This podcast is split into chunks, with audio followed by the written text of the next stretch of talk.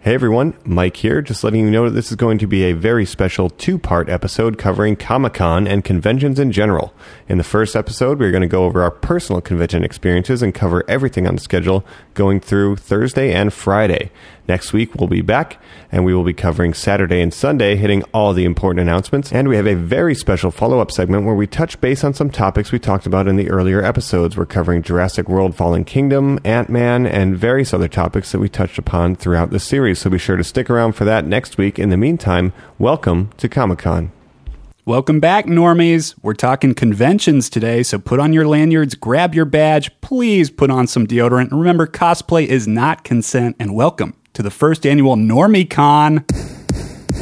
Greetings, true believers. Welcome to Comic Con. Where once a year, sci fi buffs have a day adjusting their eyes to sunlight. Garuga Man! This comic strip is lame and derivative. Your mother's a traitor! The arena they call Hall H. Excelsior!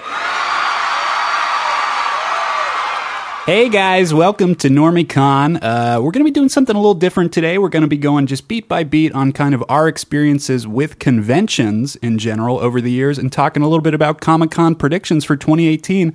But that's with me, Colin. Joe. And Mike. Hey, welcome back, guys. How are you? Doing well, Colin. How are you? Very good. Very good. Excited to be talking this big pop culture weekend coming up. I mean, this is kind of the nerd mecca, right? It's something that's becoming a little more normy, but uh, definitely what we're going to be talking about today will be the normiest of all the norms of Comic Con. Yeah, it's definitely normie mecca now. It seems like uh, I've never been there because I'm not a fucking normie, but um, we're coming out of like the big convention season. E3 has just happened. Anime Expo is wrapping up here in Los Angeles. Now Comic Con and everything from E3, all these things have grown exponentially since when they were founded. So the whole culture and the whole landscape of nerd stuff has just been blowing up, and you see that with how popular the conventions are. Yeah, and we're pretty lucky that we're out here in California that we get to experience a lot of these. We'll be again talking about some of our personal experiences with what you said, like Anime Expo, E3, Comic Con, WonderCon as well up in Anaheim. Yeah, I mean, like we say, it's hip to be square now. It has never been a better time to be a fan yeah of any of you know video games comics anime marvel dc any of it like it's never been better to be a fan there's cons all around the country not even just comic-con or wondercon i mean you have portland portland retro gaming expo and midwest gaming classic there's a lot of smaller cons that aren't even that small anymore actually oh yeah emerald city uh, comic-con in seattle is huge now yeah so it's pretty crazy i want to ask you guys and as colin alluded to earlier you know what's your experience with conventions because we are lucky enough to live here in southern california and all the big ones are here, right? Yes, and we're you know it's a pretty special thing. Like you said, there's a lot of diversity. If you're talking, you know, just the different things, there's things like Drag Con, which is for drag queens as well. Uh, RuPaul runs that, and Furry Con, things like that. I mean, yep. truly, there is a convention for everybody out there. So again, to say that it's normie is not an understatement. Oh no, absolutely. I mean, there's even uh, VidCon for YouTube and uh, online content like that and the less successful TanaCon this year. Oh, Ooh, yeah. Interesting. TanaCon, it's the new Firefest. Um, yeah, it really is, man. That was so funny in like a really sad kind of way to see how that went yeah, down. unfortunately. Yeah, we're definitely like in the you know the fertile valley of conventions in Southern California. Like we said, VidCon, Anime Expo, Comic Con, E3, it's all here. Not to mention a lot of the smaller ones as well that are pretty big did you guys th- go to conventions before you moved to California, or was that a scene out, you know, in the Midwest and stuff, or not? Because I didn't start going until I came here. No, my first cons were all out here too. Um, I think that's also just like having money and time, which is something I didn't yeah. have. When oh, I was younger. cons are expensive. Wait, you pay to get in? Sometimes. Um, I've been to VidCon uh, years and years ago. My sisters were huge into YouTube. Uh, so we went in like 2012, I think. And that was like my first con experience, which really wasn't all that interested in anything there. Oh, but come on. Now, you did get one great story out of it Rebecca Black. Uh, that's true. An saw, incredible Rebecca Black performance. Yeah, it was like the, the Saturday day concert that they put on. Why didn't they have it on Friday? uh, missed opportunity. Uh, All right. but it was like really sad and really funny at the same time because she came out played some like teeny bopper hits that were not Friday. And then she was like, okay, but like, I know why you're all here. Okay, I yeah. know what you want. yeah. Uh, she came out with an acoustic guitar. Oh, God. And played like a slowed down kumbaya version of Friday. It was so bizarre. Just lean into the cringe. It's like the same thing happens when I go see Taking Back Sunday and they want me to hear their new album. And then they're like, No, no, no, no, no. thanks for sitting through the new the new album. Now I'll play what you came for. Here's what you loved in eighth grade. But this is like what 2015 or something, or this, Uh, this is like 2012. no? So this is peak Yeah. Rebecca Black. Like this is it. It was So- the year that it had come out. Okay, I'm pretty okay. sure. It was like 2011 or 2012. Yeah, other big YouTube stuff. I'm trying to think. The Paul brothers kind of weren't Not- back not a then. thing. No, Yeah, uh, the other things we so- saw, um, the thing The I Green was Brothers? most excited about, uh, the the Green Brothers were the reason we were there. They Okay. put My it on, sisters correct. Loved the Green Brothers. Yeah. Um, Which the- listeners? That's Hank Green and what's his brother? John, I believe? John, Hank and John Green, Vlog Brothers. Yeah, not very Celebrated familiar authors. with their uh, their content, to be honest. it's a little like uh, Philip DeFranco, like news of the week, but they Oh, okay. also will give you. A, beautiful bastards. yeah, but it's a little more lighthearted and um, less edge. It's just more wholesome. You know, just trying Mm-hmm. to. It, it's very empowering. That makes sense. I mean, my sisters were young at the yeah, time. I think they're good role models for young people. I think they do good stuff. So. Um, and the community was like really excited to be there. We saw the um, acapella, the news. What are they? The auto tune. the Auto news. tune the news. That was so fun. Like their panel they put on was in a small room, and like they taught us all of the uh, different parts for their intro song, which was cool. And like they they conducted it like we were in choir.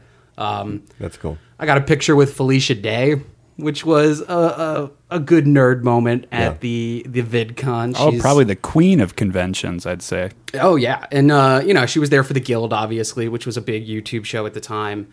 Um, I was a fan from Buffy the Vampire Slayer, um, Sing Along Blog, all that Joss Supernatural. Whedon stuff. Yeah, Supernatural later on too. That's pretty cool. Colin, what was your first con experience then? You know, and you were talking the Midwest, uh, growing up in Ohio. My brother uh, was a huge anime fan. They didn't have anything as large as Anime Expo like they put on out here, which is considered like one of the largest conventions in the country, actually.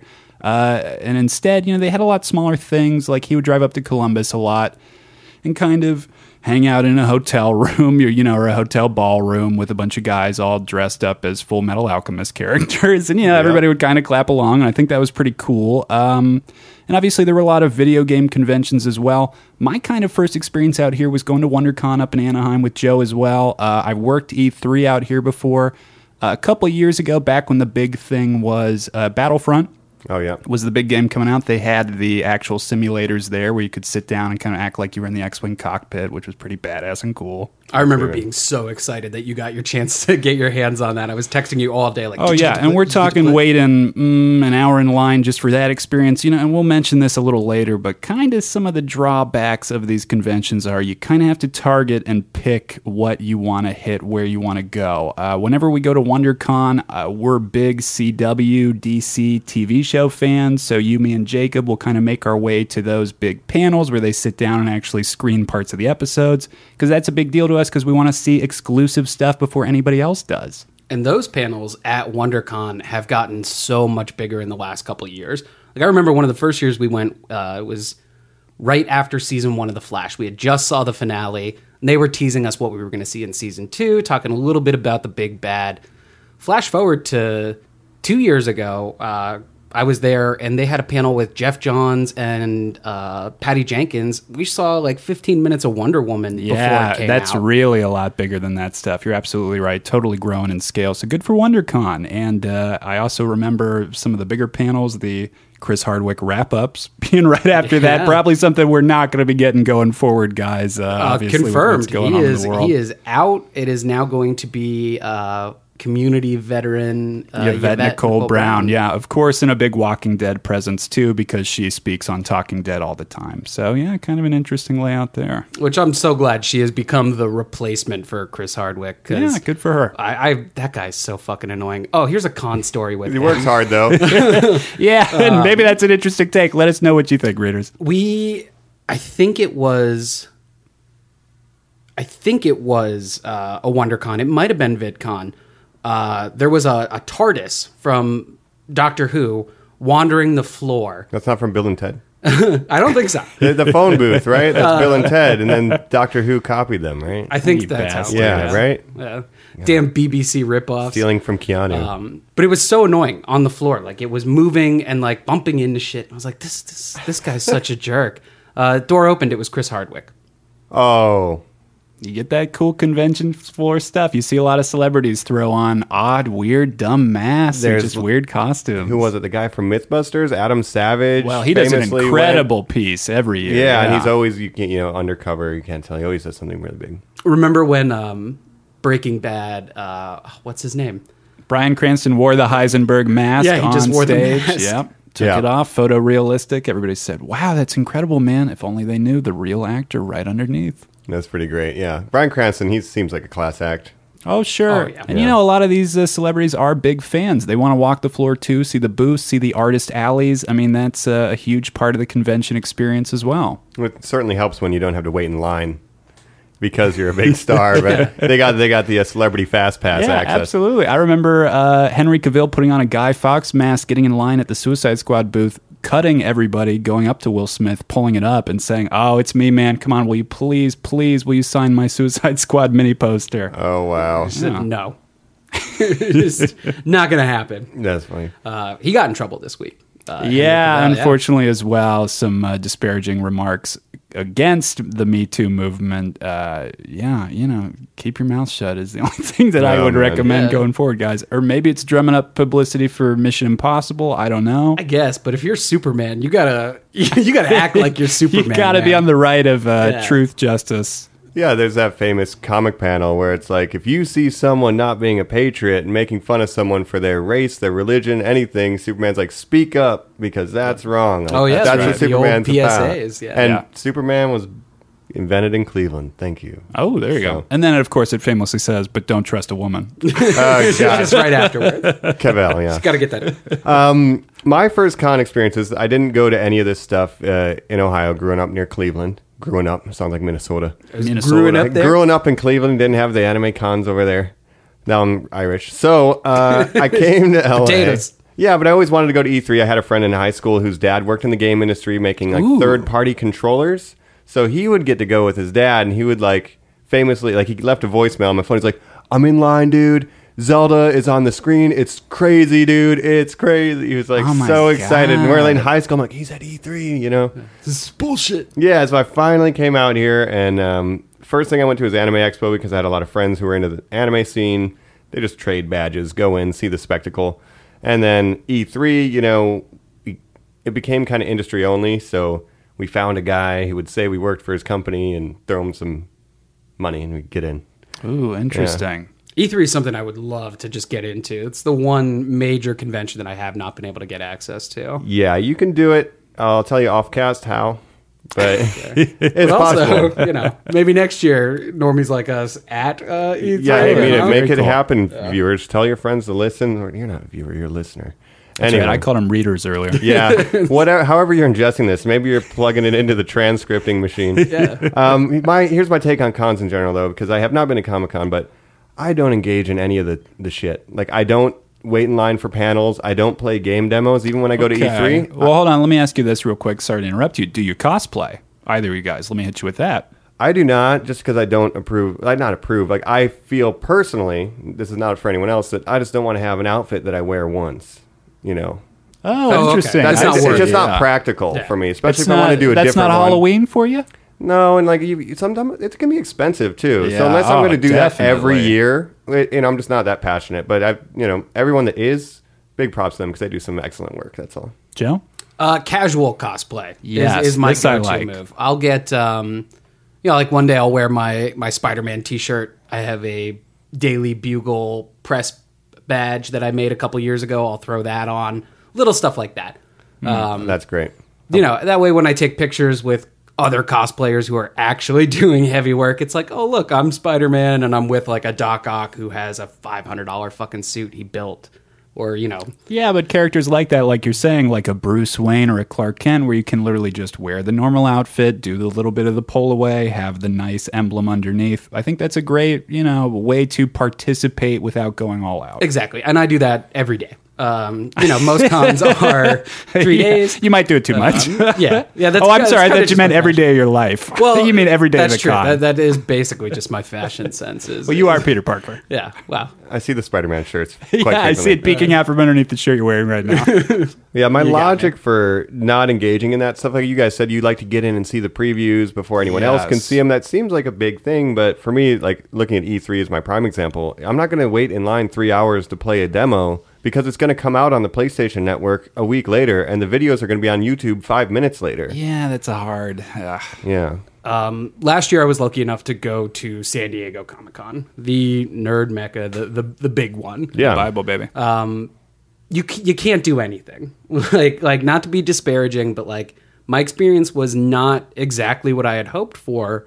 Um, because any anything you want to do, from getting into one of these major panels, uh, to getting a signing, uh, to doing one of the like walk-on experiences with The Walking Dead or Game of Thrones, where they have these kind of like escape room esque stuff.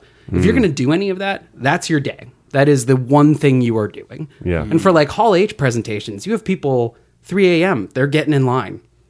And That it- to me, that's not well, it's worth it. commitment. You got to give them that. Anime, is. Anime Expo was the same way. I had some friends come in from out of town, and there was people like camped out, yeah, like 3, 4 a.m. the previous day to just get a, you know, a sneak peek on some JoJo's or something. Oh man. and especially like the the exclusives, con exclusives, like the market for those, y- you'll find them on eBay the next week. Um, but, like the Funko stand at Comic Con 2017, it looked like a fucking war zone by Yeah. Saturday. and fans, you know what these are. These Funko Pops obviously have become one of the number one go to gets at any convention. We're talking exclusives at Comic Con, WonderCon, E3, anywhere. Uh, and because they have so many licenses, they can afford to get away with that. People love them, they want them bad. they are, I mean, not since Beanie Babies have we seen a craze this big. That's a very good way to look at them. They're the they're the Lego of things you put on your desk.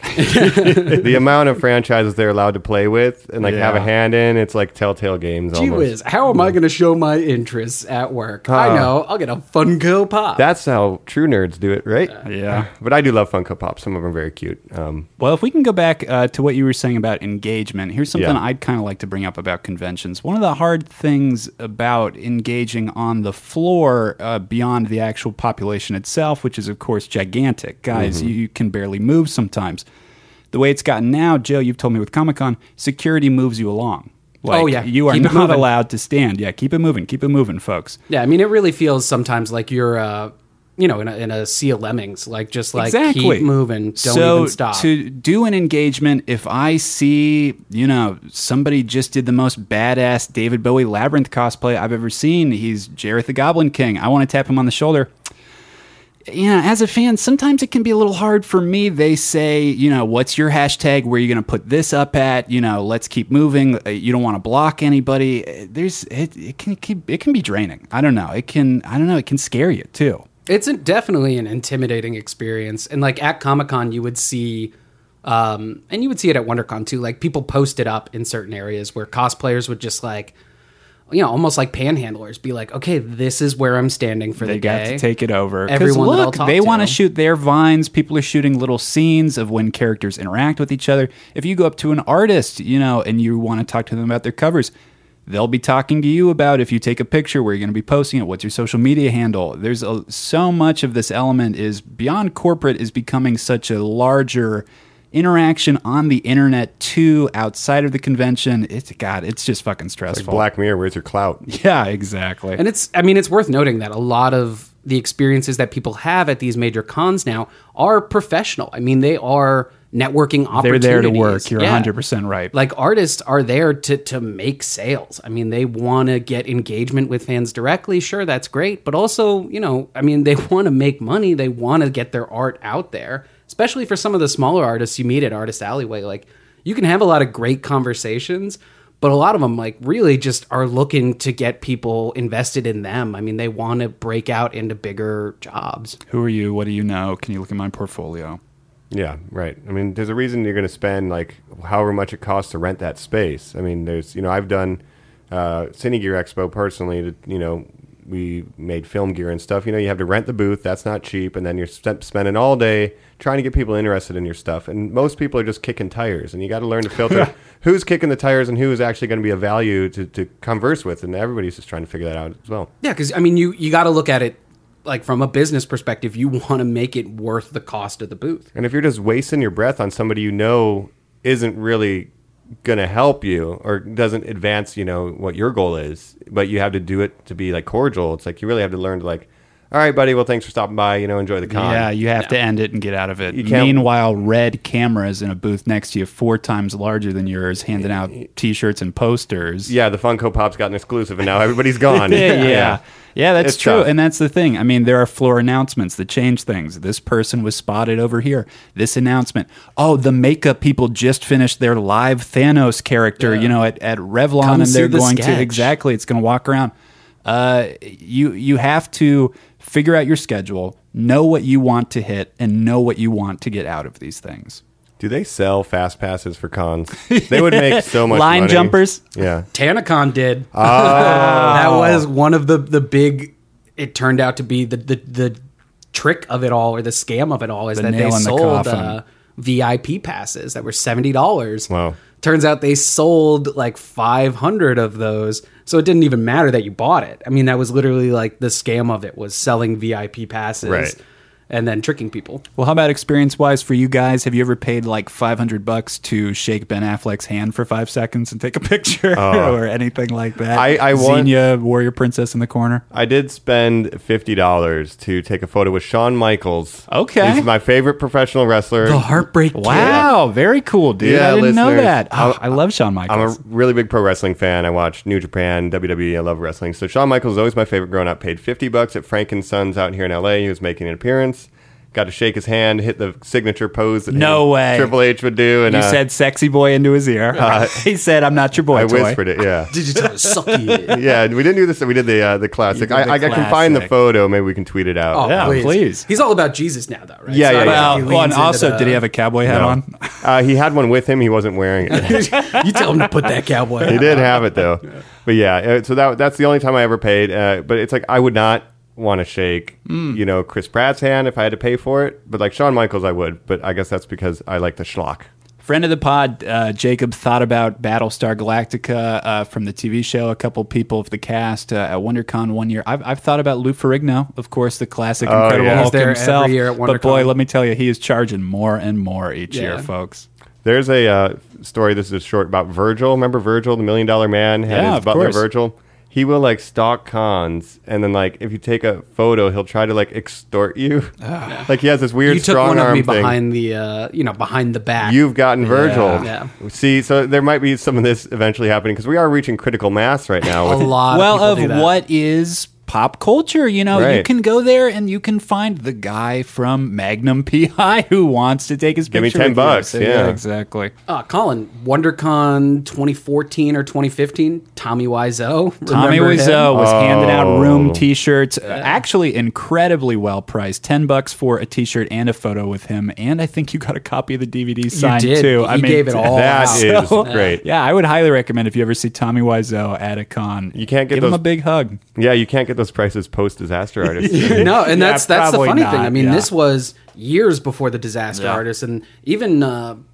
well, that's not true. I mean, I'm sure they were always playing it on Adult Swim. Oh, yeah, but before you knew about it, I have, Always a cult hit. Def- I have um, I've actually met Tommy Wiseau a couple times. Uh, if- through Wow, bu- you're cursed. through business interactions. No, it's uh, Okay. I won't go into it, but I do have the the distinct pleasure of uh, meeting and uh, working with Tommy Wiseau a bit. He's enigmatic. oh hi, Mike. yeah, yeah. Oh, hi, Mike. So that's he's out of the con. That's not con related. Just some name dropping. Yeah, from but he's your there. boy, yeah, Anybody's there, folks. Uh, we mentioned sports. You know, you can see NFL stars. That's I mean, true. you can see anybody. NFL trading cards. I mean, it's so niche. I've been there where people are selling scripts for old Twilight Zone episodes. Oh yeah, animation cells are another. huge Ooh, that's a huge thing. one. You're right. Uh, Um, That my could be brother got uh, three or four cells from the old Ghostbusters cartoon that are Oh, very hanging in his cool. apartment. Very cool. That's Oh, really give me cool. a Scooby Doo or something, man. Come on. Scooby Doo's are pretty hard to come by. Uh, X Men the animated series almost impossible to come Damn. by. Um, I saw a lot of Batman Beyond ones that were pretty fucking cool, but no Batman the animated series. I would want to grab an Akira cell. Ooh, that would be That'd good. be a big That would be dope. I've never paid to uh, do any of that, you know, like or shake anyone's Meet and hand or greets, anything like any of that? Nor would I ever, to be honest. I mean, like I kind of have the opinion that like I don't want to like come off like I'm worshiping any of these people because you know someday I would like to be their peers. Like I don't want to have that kind of like Yeah. fan element to it. I'll never be in the ring with Shawn Michaels. That's true. You, you never prove it, will. Mike. Prove it. yeah. I was lucky enough to win tickets to a um, signing for uh, Jim Lee um, at last year's WonderCon. But honestly, it was like the third or fourth time that I had run into him because WonderCon is so much smaller that you can actually is just great. meet your artists like that. Yeah. Um, and then at Comic Con, I got another one for uh, Scott Snyder and Greg Capullo, who are the dynamic duo of Batman comics in the modern age. Oh, Batman and Robin themselves right now. Oh yeah, so nice. And they were incredible. I mean, like they took the time to like tell stories. I got 5 books signed by both of them. It was awesome. That's pretty rad. Yeah, it's better when that kind of the cons is a little bit smaller because it seems like Comic Con is way too huge. Um, I was at E3 uh, a couple of years ago, and um, Todd McFarlane was doing the Halo toys, and he was Oh just my there God. signing stuff. So I got to shake his hand, and he signed my Halo poster, and I was like, "Whoa, That what is a too weird cool. coincidence that he's here!" Because I always liked his Spawn toys and stuff like Yeah, that. and he said, Mike, in a few years, Jamie Foxx is going to do this movie. And you said, no, he's No not. way. Todd McFarlane, what are you talking about? Todd, what do you know? Yeah, yeah. Also met uh, Dustin Brown, LA Kings former captain hockey Oh, player, nice. Stanley Cup champion Dustin Brown. There, he was with his kid at Nintendo. But anyway, He was there just walking the floor? Or he was yeah, they, there they got knocked out of the for playoffs that NHL? year. Oh, God. So he had time to go to He's E3. like, fuck it. Otherwise, he'd be working. At the Staples Center anyway. Yeah, yeah, right next door. So. Well, this brings up a question for me. Let me ask you guys here. These things are expensive. Yes. So, let alone when you're paying for your hotel costs. I know you've done some suites like that, Joe, a couple times. Um, and actually going up there, parking, of course, you're getting hit on food. You got to make some smart decisions on that. What are you guys spending your money on? Mike, when you go to a con, what are you buying? What are you looking for? What are you hunting down? All right. Well, I am certainly not buying food or drinks or you know, I don't even really buy the souvenirs. Maybe I'll like have one thing I want to get like a box set Blu-ray of a certain anime if I go to AX. For E3, all I want to do is collect all the swag I can so I can throw it away. so I can keep it in my closet for 6 months and then throw it away when I realize I didn't need it. So, listeners, when you go to these booths, a lot of people are going to just be handing out, just for taking the time to talk to them, t shirts, other lanyards, programs, pictures, mini posters. button free stickers, comics. There was a actually a micro um, economy created at E3 like two three years ago. Basically, the people who work at the booths, you know, they just get hired for the day by the company, and they wanted swag from other companies. So what they would do is they had some really cool stuff, and if you would get swag, you could barter for their secret stuff. We're talking pieces of their display. Like they would have like a boulder Oh, with a very logo cool. on it. If you got them enough swag, you could acquire at the end of the day like Oh my God, we're talking post apocalyptic. yeah, it was like this weird barter system that was established. We were going around trying to get Smash Brothers tokens to exchange for cool Damn. steampunk goggles. It was wild, man. Wow. I'll tell you like if some of the like Hasbro and Mattel setups at Comic-Con, if I could have gotten pieces of that, ooh, I would have lost my mind. It's like getting the aggro crag in Nickelodeon. they were so cool.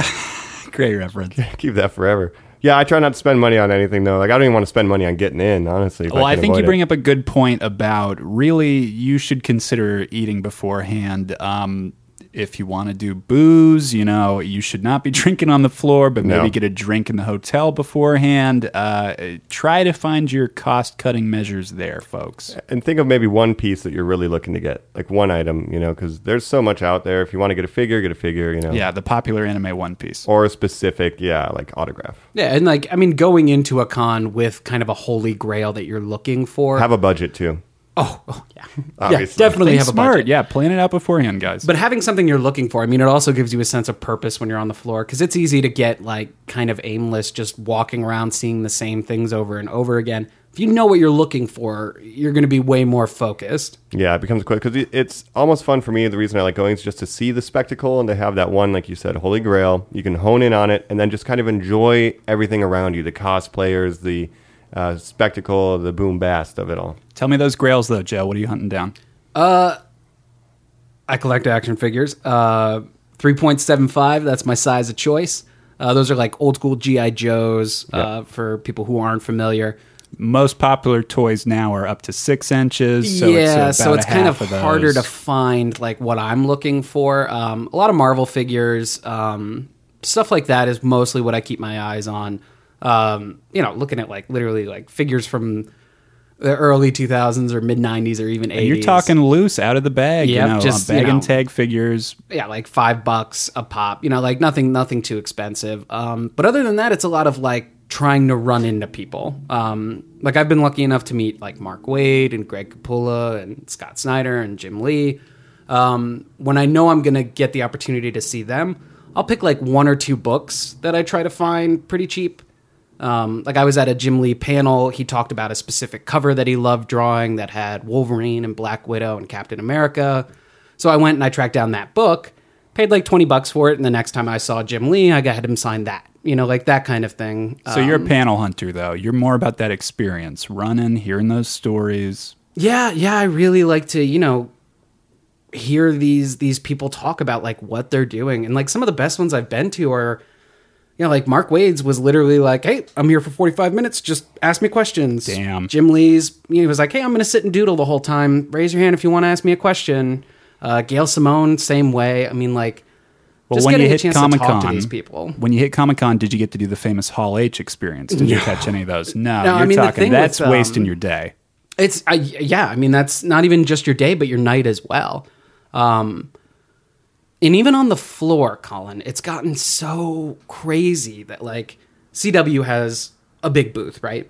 And I'm talking, you know, like five or six times the size of one booth. Damn. Uh, and they'll bring out like here's the cast of Supernatural, and they're just on the floor signing autographs. Forget it. Like you can't even get. Yeah. It's You're like saying the that whole fans section just gets cr- roped yeah, off. It's crowded up. Yeah, for- Um, the the cast of Ragnarok was at the Marvel booth. Wow. And it was like, yeah, I mean, security guards just waving you by. Like you can't even. I couldn't even look at the Marvel booth because it was a constant barrage of like, oh, here's the Agents of Shield. Oh, here's the Ragnarok, and like, yeah, I mean that that gatekeeping of like, don't come near, don't come near. It's like, okay, well, I'm I'm just here to look, man. like I'm just trying to have a good time. Here's a, a pro tip, really quickly, while we're telling people how to plan their days.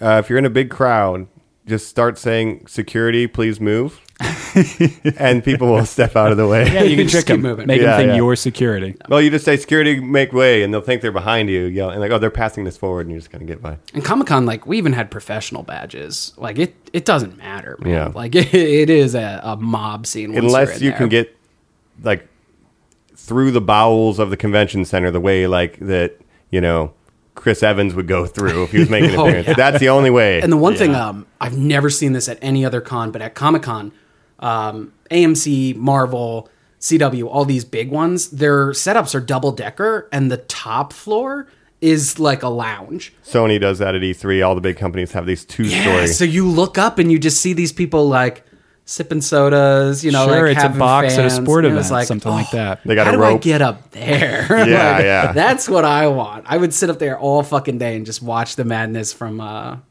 from below. But that's like, I mean, that's like King of the Con, King of the Con. That's definitely King of the Con. They got a velvet rope and a guard at the bottom Yeah, it's checking pretty your wild. badge. Hey, have you guys seen anybody bite it though? I've seen the heat make some people pass out. yeah, I've seen some people pass out. Yeah, today or not today, but this year at Anime Expo, it was the hottest day in June in LA history, and all the cosplayers with like big armor and stuff. So all the Alphonse Elric's Full Metal Alchemist fans, they were dying. It was pretty brutal. A lot of people. It's a damn shame they worked all year for that. Yeah, and they can't wear their costumes because the weather's too bad. That was pretty rough. So I don't know what their holy grail was. If it was to just show off their costume, I think they missed out on that. Look, guys, they let you bring water bottles still, so plan accordingly on that. Please bring a water bottle as well. Bring a snack, you know, some trail mix. Beef jerky, stuff that's gonna like keep you energized and fill you up because you're not gonna want to pay like food truck or convention uh, center prices. You don't want eight dollar French fries no. that have been under a heat lamp all day. So So, can I tell you guys my holy Yeah, what is grails? it? Um, I love to. I'm sort of the classic comic guy. I'll go to a long box and I will start peeling through it. You know, I'm looking for individual issues. I'll start peeling through those. I'm a Funko guy. I'll spend a lot of time picking up those stupid boxes, looking for a sticker that says Chase on it. Yeah. Wow. You're Um, That's like how two it for goes. 25. and you're- you Exactly. gotta pick trying to find the two. better deal. That's the other thing. Look, guys, when you're going through these long boxes, these are people who own comic book shops who are working their own booth. It'll say DreamWorks Comics. It'll say blah blah blah, whatever. Darkwave Comics. Uh, talk to them, haggle. You know everybody there. Don't don't buy it Oh, I've for full price. Never paid. Yeah, Yeah. please, I've I've never pick up not haggled something. at a booth. Why Work it pay out. retail? yeah. Uh, and there's definitely an increase in just specifically in the comic book world. Two years ago, comics uh, were f- all about white covers, these covers that were design your own. It would just say the title of the comic, it would say Amazing Spider Man on it, be completely white. You would go to Artist Alley, get a badass, you know, your favorite artist to draw an incredible drawing on it, sort of make it more individualized. We're seeing that drop off. Now we're getting more called virgin covers which is uh, variant covers that take away all the information on it. So you just get the beautiful slab of artwork on it. Not really a fan of those. I'm not really a fan of those either. I do have a uh, Amazing Spider-Man issue number one blank cover that I've kind of been saving for like two or three years now. You're hunting down your guy still. though. Yeah, like I'm I'm waiting for for the right artist at the right con. Um, I want to get to one of the smaller ones where I can really like. I'm gonna sit and watch you draw this thing. like I just Yeah, paid and have a $50 for it. conversation. Yeah. Exactly. That's a little more intimate, a little more special. That's actually really cool. I never knew they were doing these like white covers. I like the idea of the Virgin cover though. It's like um like a classic LP. Oh, then that's Absolutely. literally Hang what it it's up. trying to That's what evoke, it's for, Mike. It's right? people putting them in cases, showing them off, and a lot of them are gorgeous. Alex Ross does a lot of them, who does these like painting s styles. Oh, I'm on his mailing list. Oh, really? Yep, he always does contests too. You should check him out.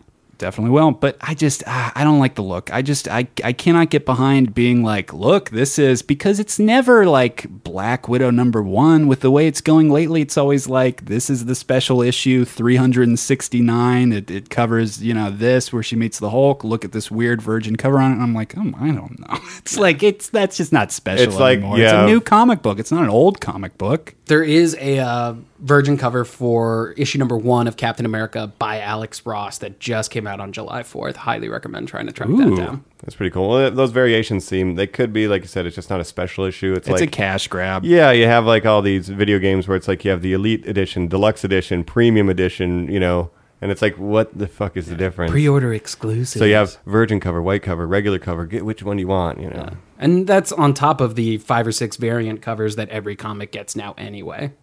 And what collect them all? Is that the is that the impetus here? Like I Yeah, I have the, I, think have so. the book.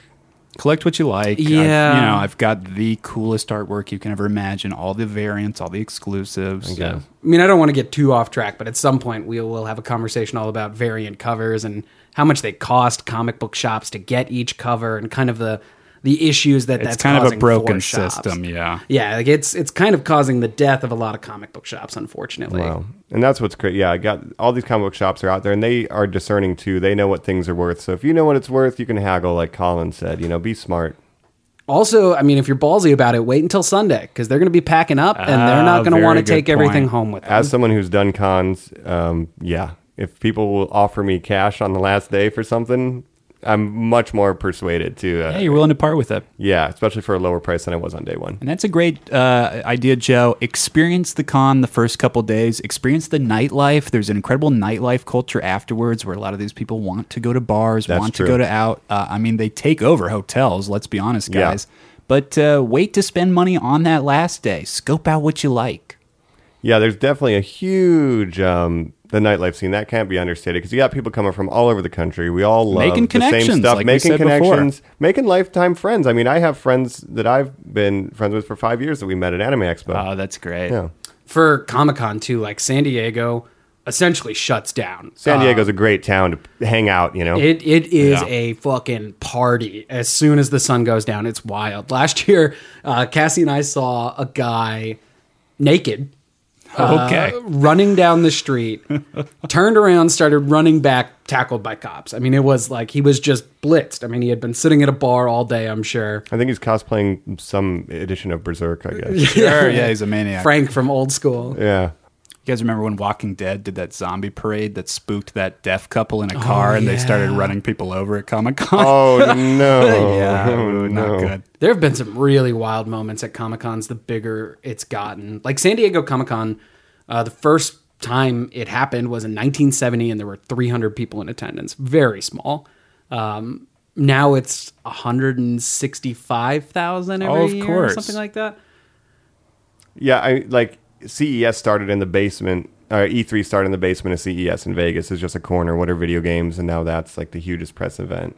Anime Expo is like hundred some thousand now as well. Oh, guys, Star Wars, mega, mega franchise Star Wars themselves, before the movie came out, needed to drum up publicity. They went to one of the earliest Comic Cons and handed out handmade posters that some people still have. I mean, just to drum up business. You know, they saw that this is where the world was going people coming together to express what they love. Star Trek conventions, Oh, Oh, things like that. I wa- really need to go to one of those. I'm a big Star Trek fan. I've never been. Love to go to that. Um, I think that's like where maybe it's still pure. I think. Do we feel like Comic Con is getting too big? Is The smaller, the special ones, I absolutely more heart. agree. Absolutely, you know the local eh, eh, listeners look for the ones in your city. You know, try to find if there's the capital by you or whatever the biggest city that's putting them on. That is people in your state all coming together just to talk about the same thing. You're not going to find advertisers for Coca-Cola who also need you to watch the new Transformers TV show coming out. or water shortages?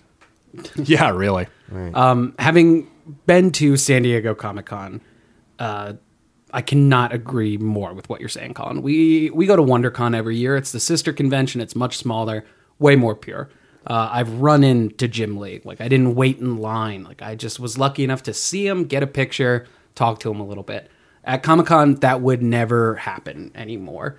I mean, from 2001, there were 50,000 people. It had already grown. By 2005, it was 100,000. I mean, That is once the crazy. boom of the superhero movies That's like started, Spider Man and X Men came out, right? exactly. Exactly. Blade. I mean, all of that stuff came out, and Hollywood was like, "Oh shit, this is the new norm. This is where we need to be." Niche to normie to 101. normie, Comic Con is the niche to normie story, right? But if you can get to these smaller ones, that's where you're going to get the heart of it.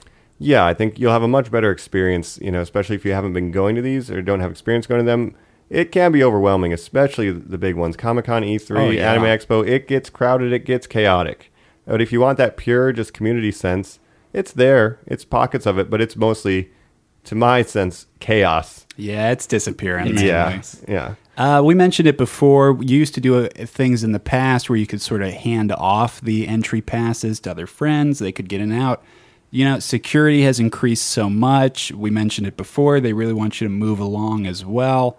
Um, you know, listeners, we just recommend still have fun, still go to these things. Just again, have a game plan, know what you want to do. Uh, and, and just try to have fun. You know, it's it's a much more dour experience.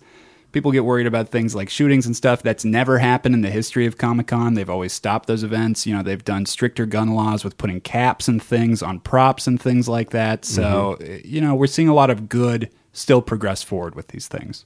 Yeah, I mean, I think even though they've gotten big and commercial, at the heart, it's still a group of people who are passionate about something and just want to have fun. Yeah, and even if you know they're new to the scene, that's why they're going. They've heard of Comic Con; it's big, but yeah, it's because people are passionate. I, I love Supernatural, and I want to see the bros in real life. You know, like Yes. hug Sam and I'm Dean, or gonna I'm gonna gl- die trying. glomp them. You gonna glomp them? glop 'em hard. Glomp 'em, yeah, Oh, glomp 'em, God. folks. Uh, dang and glompa anyway. Um, but yeah, enjoy it. Temper your expectations. Be prepared. Uh, you know, hydrate, bring snacks, and if you want to go to a certain panel, be ready to wait in line. Um my final thought on just cons in general is: I don't go to theme parks and I don't engage in the con content for the same reason. I refuse to wait in the line. My time is too precious. I'll walk around and look at everything. I'll catch the trailers and the previews the next day on YouTube. I'll play the demos later for like E E3. Um, the anime sneak previews come out a day later anyway, so I don't need to wait in line. I just want to see the spectacle, see the community, see the cosplay, check it out, and just kind of enjoy the vibe. But also, I'm not paying to get in, so I'm trying to keep my costs at minimum. Yeah. Uh, final thoughts. It's it's my vacation, man. Like that Oh, that's is a great way to put something. it. You know, WonderCon every year tickets for the whole weekend are less than hundred dollars. You're up there by Disney. Uh, yeah, you're right by Disney. We'll go to downtown Disney one night. We'll stay at a hotel nearby. Um, and then when you get to the con, for me at least, it's like my internet feed comes to life. A lot of the artists I follow on Twitter are there. Uh, a lot of the stuff I look at on eBay trying to track down are there. Uh, the trailers that I wait to see online are being premiered for the first time. It really is almost like, oh, the internet has come to life, minus all the bad stuff.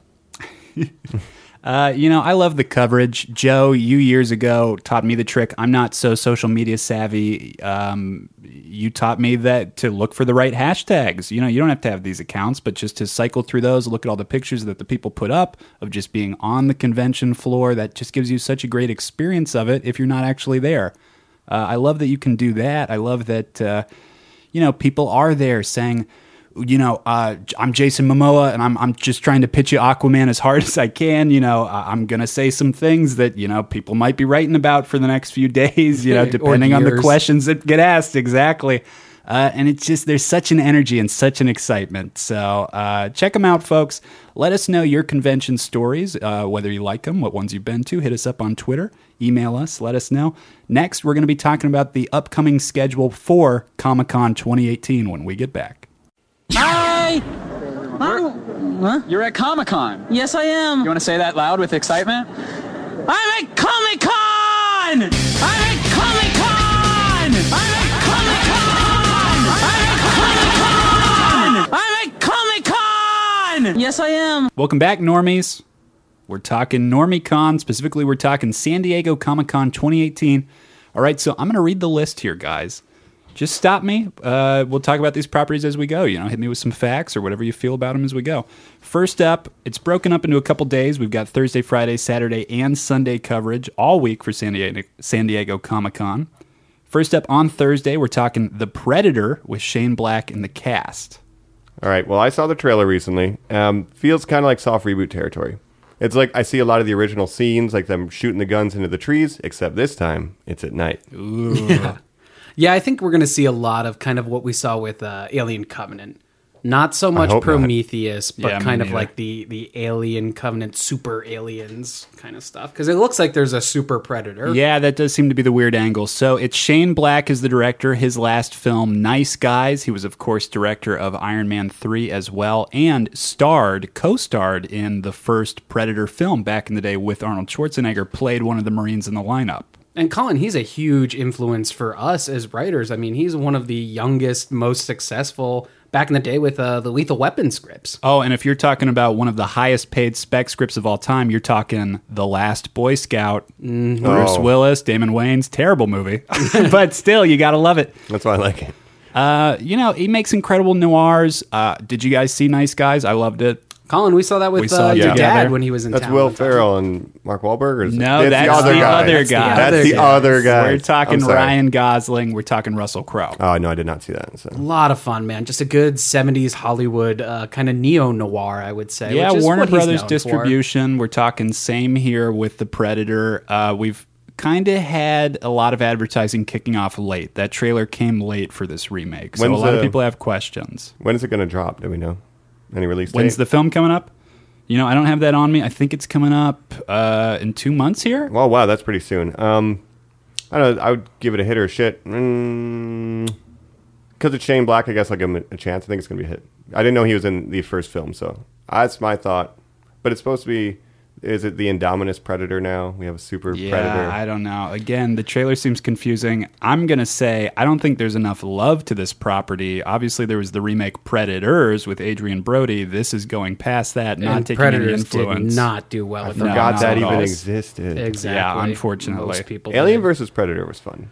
Like it's cheesy. the first one or the second The one? first one I thought. See was again, you know, entertaining. this is something. And the Predator films have had video games. Are they big in the pop culture? Would we do a normies episode on that? I don't know. Yeah, Yeah. that's true. It's- I mean, I wouldn't mind doing like Alien versus Predator. Just put those two series together. That's an interesting. That's a good idea. Joe. And right Uh, but in that's if you just wanna kind of do that. like making it easier for us because I don't know. I don't know if Predator really has a market. Huge action figure market though. Like Nico makes a bunch of different Predator toys that people lose their shit all these over. variants, and it's like none of that was Yeah. in the movie. All these different Doesn't predators. matter. Yeah, so maybe we'll see some of those variants sneaking into this. You know, I it's Shane Black. He's a uh, one of the most talented screenwriters. I wouldn't be surprised to see a lot of fun nods for ultra fans, but Colin, like you said, I just don't know how many ultra fans there are at this point. And you got Sterling K. Brown, Olivia Munn, Thomas Jane. It's kind of a weird cast. Thomas Jane's fine. Olivia Munn. Keegan Michael Key, usually known for his comedies. Getting a little more serious here. Uh, he's like one of the Marine guys. 'cause it's- Yeah, If you've seen the psychos. trailer, it's like we're the badass Marines, and the Predator should be afraid of us. Which is like, okay, I don't, I don't know if that's, That's, the gonna play out same how you thing that was think. in the you know Arnold Schwarzenegger and his buff Jesse buddies. Ventura, they get tricked. Him and Carl Weathers, it's the same thing, and then they go up against it as well. When was the last time you guys saw the original? Oh man, it's probably been four or five years. Uh, it's been more than that for me, but it is on, um, I think HBO. I believe it's actually on Hulu right now. I've Oh, been Hulu? going through a crazy action phase, and uh, thank God you've left me some some Blu-rays, actually, like Total Recall, Joe, as well, Oh, uh, and knocking some of those out. Yeah, big big Arnold fan. Uh, I don't think he's going to be in this film. I'll say shit, Mike. You said shit. Hit us, Joe. Hit her shit. Uh, I, I Mike say said hit. hit. Uh, I think it'll be a hit. oh, I take it back. I give him some credit. I'm gonna I'm gonna have to say shit. Um, even nice guys did not do fantastically. at the No, box and of office. course teased for a sequel on that as well. I don't think we're going to see that. I think they've changed So- it from sequel now to TV reboot with a gender swap on the leads is kind of where they're at I with the don't- property. I don't now. like that they do that with things now, but okay. Yeah, and I want to make a qualifier here. When I say shit, I'm not talking about will it make money. It's will it be a good movie? Oh, I'll say Oh, I shit think- on that still. All right. I don't know. I think it'll be a good script. I think it'll be a bad box office buy, and I think it'll be an okay movie. If they kept it lean, you know, a couple locations in a jungle, predators used sparingly, not a lot of special effects. If they kept the budget lean, they could make the they could make the turnaround. No, I from know all for a the- fact that they did not. Sorry to interrupt you, Joe. Heavy reshoots on this film as well, guys. Yeah. Oh, And my something God. I teed Joe up to off podcast. I read a couple interviews with Shane Black. He's developed a new screenwriting style where he likes to put it up on its feet, run a rehearsal as scripted with the entire cast, then bring everybody back to the trailer, get down on the keyboard, type it all up. I think that's a little too collaborative. Yeah, and Colin, like when we talked about that, I mean, he developed that after working on Iron Man 3. And I think the problem is that when you have Robert Downey Jr., who's been Tony Stark for five or six years at the point of that movie, it makes sense to me. He knows Iron Man. Yeah, and he knows how those movies work because he was not only in Iron Man, but Avengers and Incredible Hulk. He had been the character, he had seen the connected universe that they were building. I just don't know if that is how every movie you're going to write. Yeah, needs to be going done. forward, Keegan Michael Key comes up to you says, "I've got a good idea for Predator." You're thinking, "Well, it's going to be a joke." Hey, what if I right? make a joke about uh, to catch a predator? yeah, exactly? What, what if Shan Hansen has a uh, cameo? It's like it's like Ian Malcolm. Like, hey, what if I did something better here? no. yeah, Ah, I Everybody's don't saying know, that. We'll guys. see. We'll see. That's the predator. so. Let us know. That's the Predator, followed up by that WWE Elite Squad in Room Six A, eleven fifteen to twelve fifteen panel. Now, those are WWE action figures. Yeah, and I think they're going to have AJ Styles, and it looks like Renee Young and a couple other people, Zack Ryder and the Elite Squad there. But new toys, buy the toys. WWE. Yeah. it's been m- merchandising since the early days. Buy that merch. Merch. Do you know how that worked, really quick? No, so please. Vince McMahon was running wrestling. The front row seats are let's say twenty five dollars. He's like twenty five bucks. So he takes the seats, has the wrestlers sign them, then he says charge a hundred and tell them they can keep the chair. Oh God. What a So- fucking fucking genius, though. Yeah. So, and it's always been, you know, the wrestlers who, if you who can sell the most shirts, that's how you make your money because you would sell your own gimmicks and your autographs. It's always been about selling shit, just like Hollywood. So, more toys. the the Netflix show Glow right now is like one of my favorite shows on Netflix. Follows the story of a all women's pro wrestling first network like Gorgeous that. ladies of wrestling. Exactly. Uh, this season has an episode where they're all about like shit. We're not making enough money. Uh-oh. We're gonna do autographs. We're gonna meet fans. We're gonna sell toys. It's exactly So like true that. to life. So this is, you know, just cashing in. Mattel, WWE is always E WWEshop.com. Get 25% off. So it's just like that. Um, and yeah, new toys. Check them out. Well, when it That's- comes up with WWE, not to go on too much of a tangent, but don't you guys just want to get XFL questions answered? uh, honestly, yeah. That's all we're Yeah, curious if I've got about. Vince McMahon for a second, I, I want to know why he's dumping more money into that. yes or no on Manziel. Johnny Football, man, Johnny football, let him be. Johnny extreme football, bring him in. He hate me. I want the nickname. Oh, yeah. What's her name? Uh, Nia Jax wants to play. She wants to make it Oh, my intergender, God. and uh, she wants to be She Hate Me. Oh my Oh, god, that would be so interesting. amazing. Oh. Oh, Okay. I'm Okay. in. I'm in 100%. Again, well- not to get too off, but Bring Goldberg out of wrestling, put him back in football, put him in that. I want to see him spearing full circle, yeah. WWE Elite Squad, keep an eye out for the XFL. people. Yeah, Mike, you're a huge fan. It's something we've always uh, played in the past. Um, Yeah. We'll definitely have to do a pro wrestling episode. Sometime Oh, here soon. 100%. Maybe SummerSlam or maybe WrestleMania next year. We'll do a Yeah, a thing. that's yeah. a good The big normie wrestling event. Yeah, it's Normie Mania. Normie Mania. Keep tuned. So then coming up on Thursday following that is the Doctor Who panel. Now this one's going to be pretty special, guys. Doctor It's- Who? It's oh, that's I'm sorry, that's Doctor Who? Who? Who- Who's on first? Doctor Who, and it's going to be the first time with the lady doctor Jodie Whittaker, who is of course taken over for the next season. Are you guys Doctor Who fans? Are you guys Mrs. Doctor Who fans?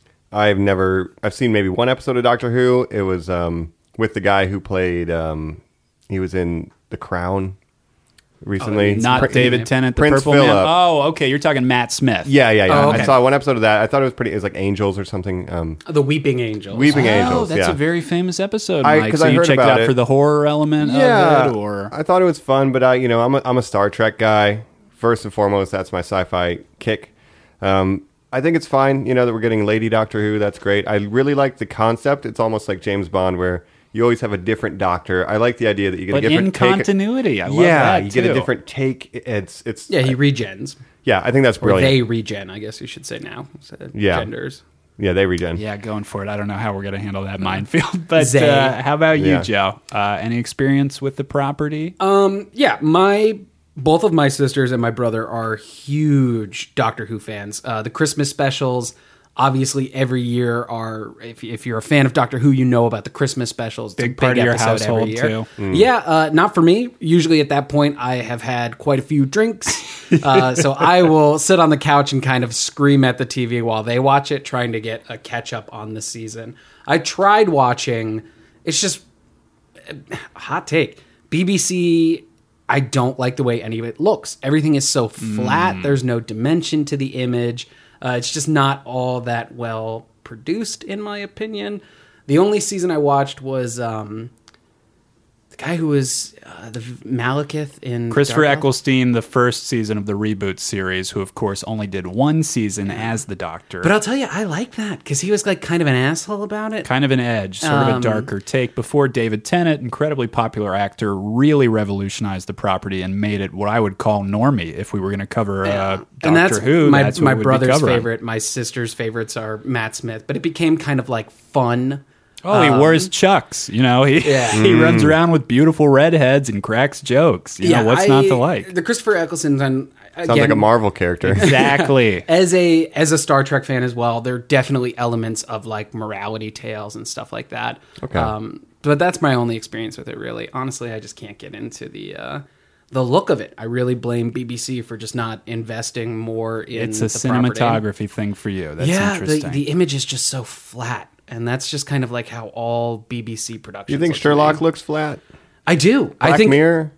well, now it's Netflix, but yeah, the early now seasons. it's Netflix. Early seasons, if you look, I mean, it's story driven, and the story with Black Mirror. Maybe I gets was me just enough. into the story and didn't- exactly. Right. And it's same with Sherlock. Like it might look more dynamic, It uh, does look very overcast, though. but the image yeah, is it just does not so look beautiful though. Flat, Eh, like like there's there's no depth to the image, in my opinion. that could just be a style thing. I noticed, like you It know, very much is. when you watch like Japanese or Korean TV, it's very fucking flat, and like there's no creativity with the lighting. It just might be, you know, just might be a style thing. It Yeah, doesn't well, and work. that's you know, I mean, that's my issue with anime. Too. It's just TNG's like, flat it's as a minor fuck art. too, though.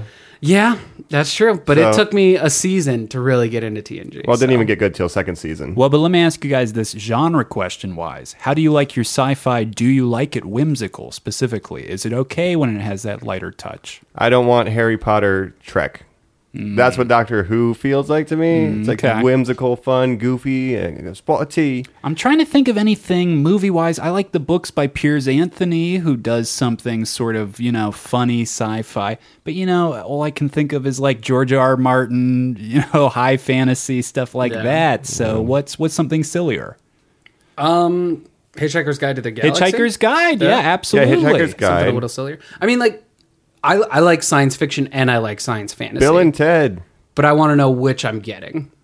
You know what I mean? Like when I'm watching Star Trek, I know what I'm getting with Star Trek. I'm going to get he- heavy science fiction. I'm going to get a lot of dialogue about the logistics of the ship and and uh, you know diplomacy and stuff like that.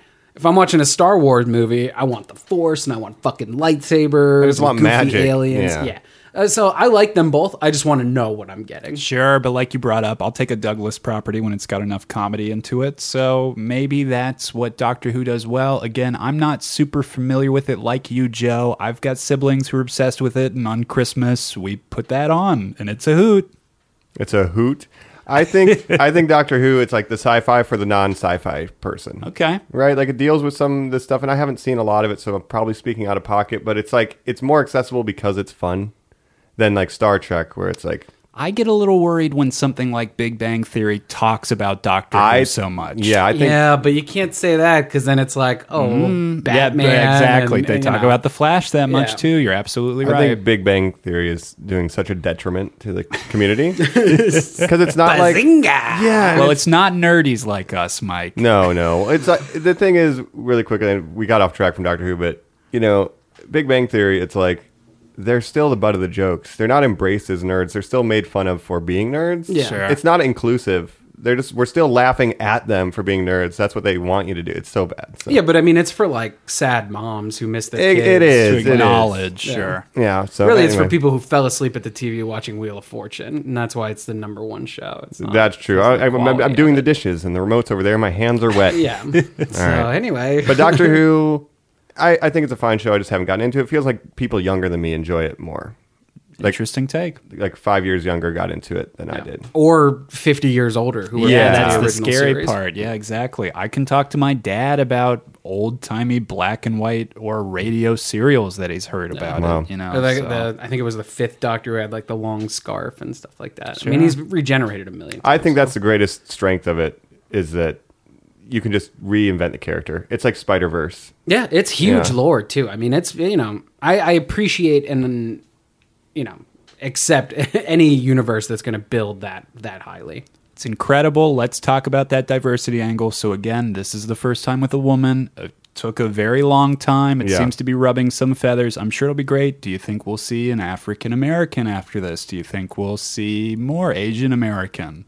Or Asian British. Yeah, or I mean, African British. non-American. Oh, I guess yeah. that's Yeah. true as well. You're right. But I know what you Um, mean. You, you could say black. I don't think that's a bad word. yeah. So, but yeah, some like like you know different you know ethnicities going to the playing slotted into the role of Doctor Who, Yeah. right? I, mean, Idris Elba got his start on Luther, right? That's a BBC show. yeah. And people have been dying for the Edris Elba James Bond, and I'm a big proponent of that. Well, does this open the door for that? Not you that. know, Not that. I- yeah, but you don't think so? This was a casting that so many people held high. Again, it's old timey white British people who are like, I've been watching that since the fifties. He is not a man. He's not a man. He, you know, oh, a woman doesn't doctor. look like me. yeah, exactly. I don't even think that could happen in the real world. what, do you, what do you mean, Nurse Who? yeah. Yeah, Yeah, nurse, bunch of nurse. fucking Oh, assholes. that's well, I heard terrible. they're changing the show to Nurse Who. Yeah, it's, it's a spin-off of Nurse Jackie. Yeah, I mean that's all dumb. You know, that's that's Yeah. all old timey stuff. It's that I think progressive, will it's die cool, out. and it's refreshing take. Absolutely. It's great. It's What's great. the difference? I mean, I, I my brother and my sisters are, are huge fan. None of them had any issue with Mm-hmm. it as as a fan of the show. I think that's kind of just old ideas. I think that the are gonna resistance die comes out from the anyway. old guard. Yeah. Yeah. I mean, it's just, you know, we saw the same thing when Finn was cast in Force Awakens, and they were like, "Oh, great, we're gonna have a black Jedi. We already had Mace Windu." Oh god, it's terrible. Yeah, those are the guys who you, you tune out. Yeah, exactly. And they're the minority anyway. Like they, you know, they like to think that it's a big voice that hates change, but really they're they're in the the minority. Just a small, loud voice. Yeah, exactly. So I think it's fine. I think maybe I might be intrigued to even check it out as someone who didn't watch a lot of Doctor Who just to see how it's treated and the approach they take. I think it's a cultural phenomenon, regardless. I mean, it's a big change in a major franchise. That's true. And Jodie Whittaker, I'm not familiar with the actress, so Not I at all. would be interested in checking that out too. But we weren't familiar really with David Tennant or Matt Smith before, so yeah, it's a real who's who now, though. Thanks. Kieran Gillian, of course, came into the Marvel franchise as Nebula. Nebula, we love her yeah. as well. Oh, that's she great. Yeah. shaved off the beautiful red hair. I guess that's what I'll always love Doctor Who for. It does seem to be a breeding ground for Hollywood to scoop up British actors. Absolutely. Yeah, and even Poland Benedict. Yeah, very true. All right, guys. So moving on on the Comic Con schedule, I'll do the next two together because they're kind of tied. We're going to have a Better Call Saul season four panel with Bob Odenkirk and Vince Gilligan and the rest of the cast. Vince Gilligan, of course, creator of Breaking Bad.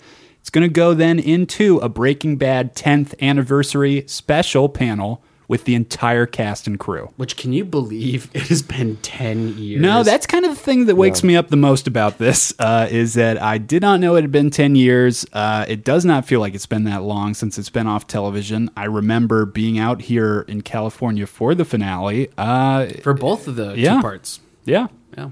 So I don't know. I love you guys' uh, thoughts on these. I, I love these shows. I'm still tuning into AMC for Better Call Saul. I don't know if I agree with everyone on the planet who says Breaking Bad is the greatest television show of all time, but I certainly loved it when it was on. Absolutely not. I would give even a hotter take than that. I think there are episodes of Better Call Saul that rival episodes of Better of, of Breaking Bad. I think that that character study with uh, Bob Odenkirk. I mean, we've been a fan of that show since it started. It's awesome. Like the the, great. the storytelling in it is so smart. I can't wait to see them bring other Breaking Bad elements into uh, Better Call Saul, which I think we'll see more and more of as we get closer to the end of the series. Yeah, I am, you know, big Breaking Bad fan. I watched some Better Call Saul. Um, I haven't seen all of it, but I hear really good things about it. And it, I think it's shot so well. And Odenkirk's performance in that character Phenomenal. How do you follow up Brian Cranston? How do you how do you do a better character performance than that? Like a character study than what Brian Cranston did. And then Odenkirk's crushing it. Hold my beer. yeah, hold my beer. How do He you is hold my such beer? a Hold my given mask. comedian. Yeah, Yeah, it's how just do you- incredible. it's an how do incredible you do cast. that? His brother Michael McKean, Oh. who we just saw leave the show, incredibly cast in that part as well. Snubbed for an Emmy, in my opinion. Me too. Yeah, that that show. And like, I mean, uh, also let's talk about the the behind the scenes of Breaking Bad. Like Ryan Johnson, Michelle McLaren. These are incredible directors that they Yeah. just had come on, pick it up every day. Uh, Ryan Johnson did seven episodes of that show. Ozymandias is that the Ozymandias Uh, and Ozymandias, uh, The yes. Fly, Such obviously good some of episode. the Oh, yeah. biggest ones. Yeah, You know, the fly's great. Yeah, I, I just remember the cinematography. One scene stands out in the early episodes when he's getting kicked out of his old law firm or whatever, and there's the woman and she's smoking a cigarette outside, and there's a hard cut on the light, and she's half in her legs are in the light, but her face is in the shadow, and it's just like even the visual language of the cinematography is like so smart. yeah. They really kept in tune with what Breaking Bad was. The visual tone. Yeah. Oh, absolutely. You know, they say renaissance of television came at a point for Sopranos, right? That was when everything was new and fresh and redone. The second renaissance, of course, was truly with AMC, Mad Men, the first non-cable network yeah. to be up for Emmys. Uh, you know, and they continue that with Breaking Bad. I would tie those two together to say that it truly did change the course of prestige television. And not only that, but taking things that were super niche, like The Walking Dead as a book or uh, Preacher, even, and turning them into normie shows on one of the biggest networks. Methamphetamine, make it normie. yeah, I don't get it. And you know, a lot of people forget that the first season's kind of slow. The second season's cut short because of a writer's strike. Uh, so there are stumbles along the way, but you got to give it credit. I'm excited to see this panel. I'm excited for all these people to come together and for maybe some secrets to come out or some behind the scenes gossip or something, something fun. That's definitely one I'll be waiting for the the YouTube release because most of these big panels, and that's another maybe secret of cons. Wait a week or so, you'll see it all online. Yeah, they are not putting these up live, but they do tape them and they do publish them. Yeah, because they're going to get more marketing for it. So that's my thing with cons. I'm not going to stand in line. Just watch it, unless you're really a huge fan. But I just want Aaron Paul. It's been 10 years, bitch. Yeah. Gatorade me. And Guarantee that's going to happen. brought to you by Gatorade, the Breaking Bad 10 year anniversary panel. Yeah. You know, Brian Cranston will say some cool stuff. Uh, I wonder if he'll do something awesome like he did with that comic, you know, uh, reveal he did with the costume. Um, I don't know. I don't know. I'm excited to see it. Vince Gilligan, a genius. Maybe he'll announce what his next endeavor will be. I mean, Vince Gilligan all the way back to like X File days. I mean, like people forget that the reason Brian Cranston got the job on Breaking Bad is because of his one shot episode of the X Files. So fucking cool, dude. I love the fan theory that um, Heisenberg survives and then goes witness protection, and that's why he's Malcolm's dad. He's Hal. And Malcolm in the say middle. solid Hal. Yeah, I love Or, that. or it's too. a, a dream from Hal, yeah, of Hal's fever dream. It's great.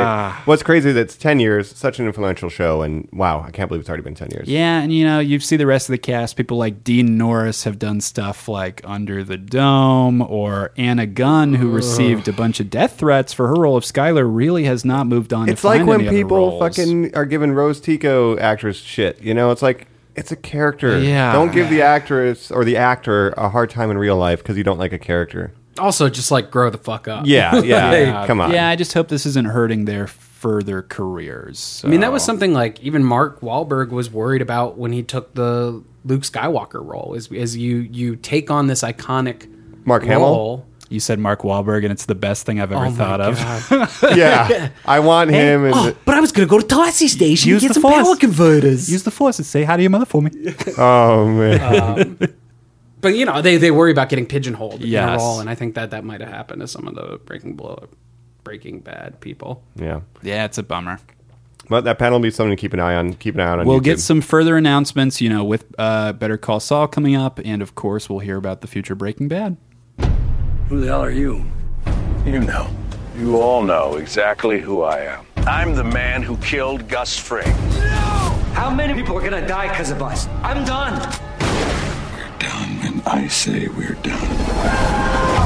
Now, say my name. Heisenberg.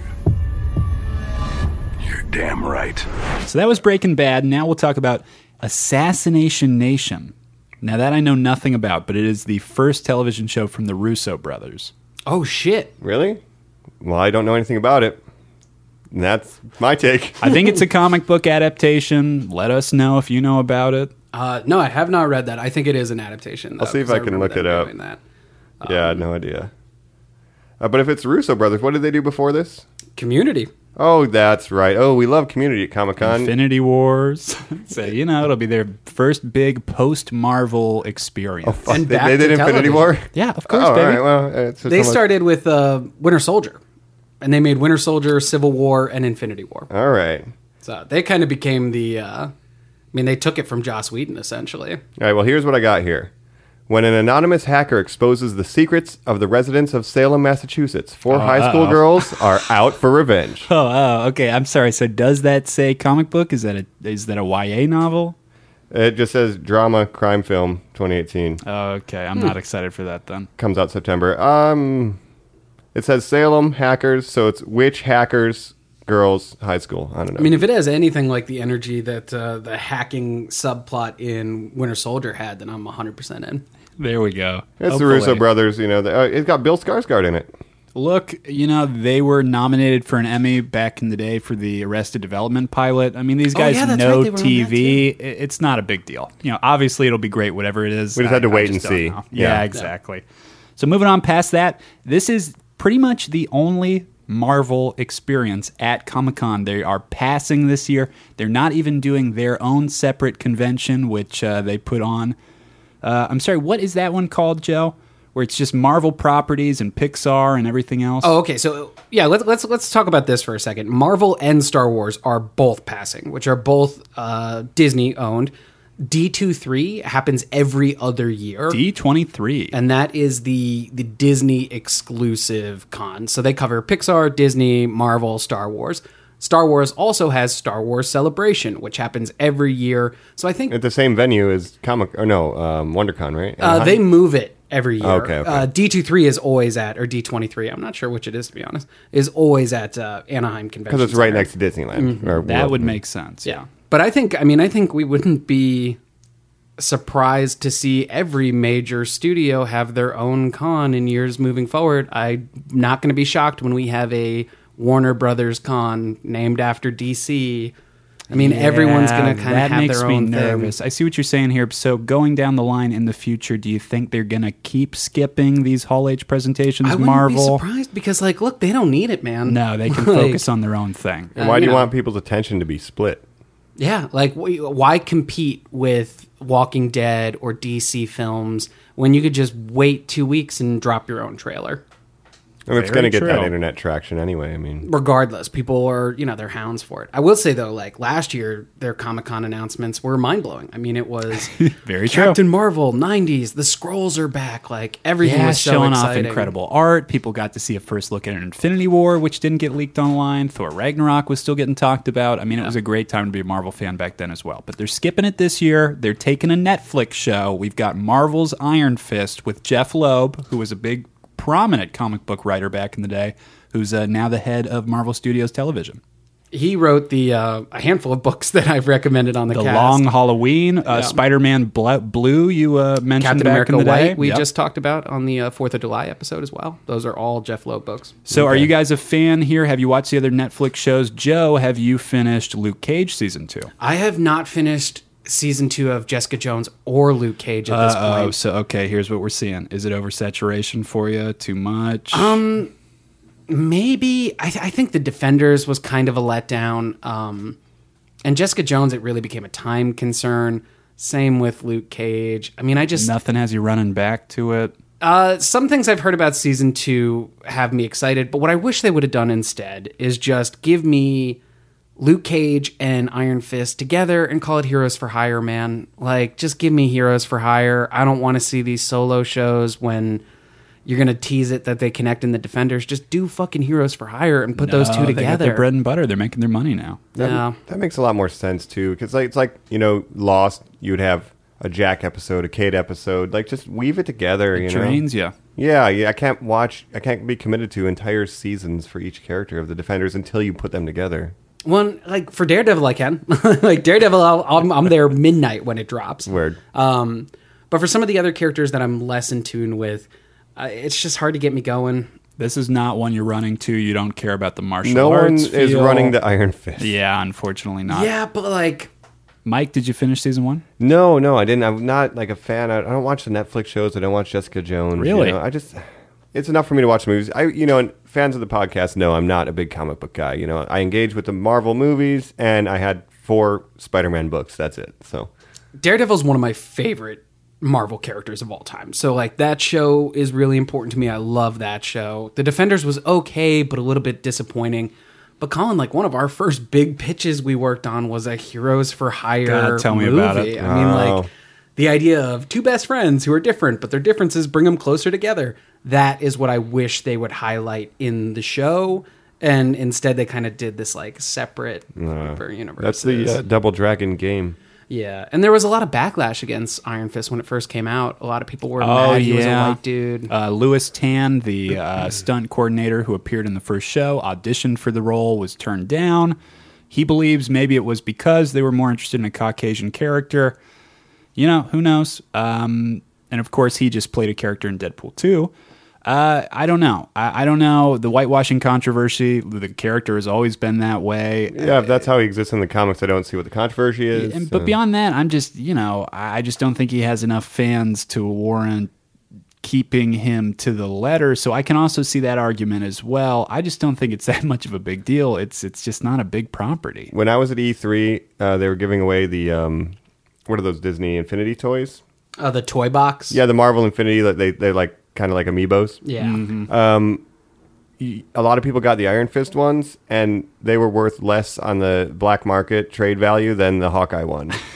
so, like, you know, Yeah, his stock is not high as a character at the moment. But it never has been. I mean, that's why I Exactly, think so- you need to put him with Yeah. Luke Cage, who is a much more interesting character. it's like a tag team, right? Yeah. You know, like Yeah. in pro wrestling, you know, put two people together. Matt Hardy and Jeff Hardy suck separately, but together they're greater than the sum of the parts. You know, yeah, and like I couldn't agree more in terms of these two characters too. Like they really need to be together. Their differences, I, like, were so important at the time too, because like people are upset that like Iron Fist was white for some reason, even though he's always been white. Yeah. But like you're really neglecting the fact that like they were interracial best friends in the 70s. Uh, that his love interest was black. Like you're kind of Oh, ignoring. and that's something we mentioned before. We hate to see what they're doing, where the show seems to be focused on hooking up the white character who, with an Asian background with an Asian character, or the African American character with an African American character. No, Misty Knight used to date white Danny Rand, and it was fucking dope. Yeah, or well, and you it know, was- Luke Cage banged Jessica Jones, and it was awesome. in the 70s in a time where like that wasn't as Yeah. common. I mean, it was I feel like you're kind of ignoring the real diversity that existed in favor of like outlashed that he's white even though he was always white. Right. I mean, either that or they're trying to create another statement because if the book was made at a time where they're trying to take a stance on like equality and like hey we're all the same let's all get along maybe they're just trying to do that update it for in some 2018 sort of- Maybe, yeah, we're not that coming makes out of sense. the civil rights era right now so No, no, no, no. a little bit different But it was also about like a white man using his privilege to better the community because he's as rich as Tony Stark. right But again, I mean that's all.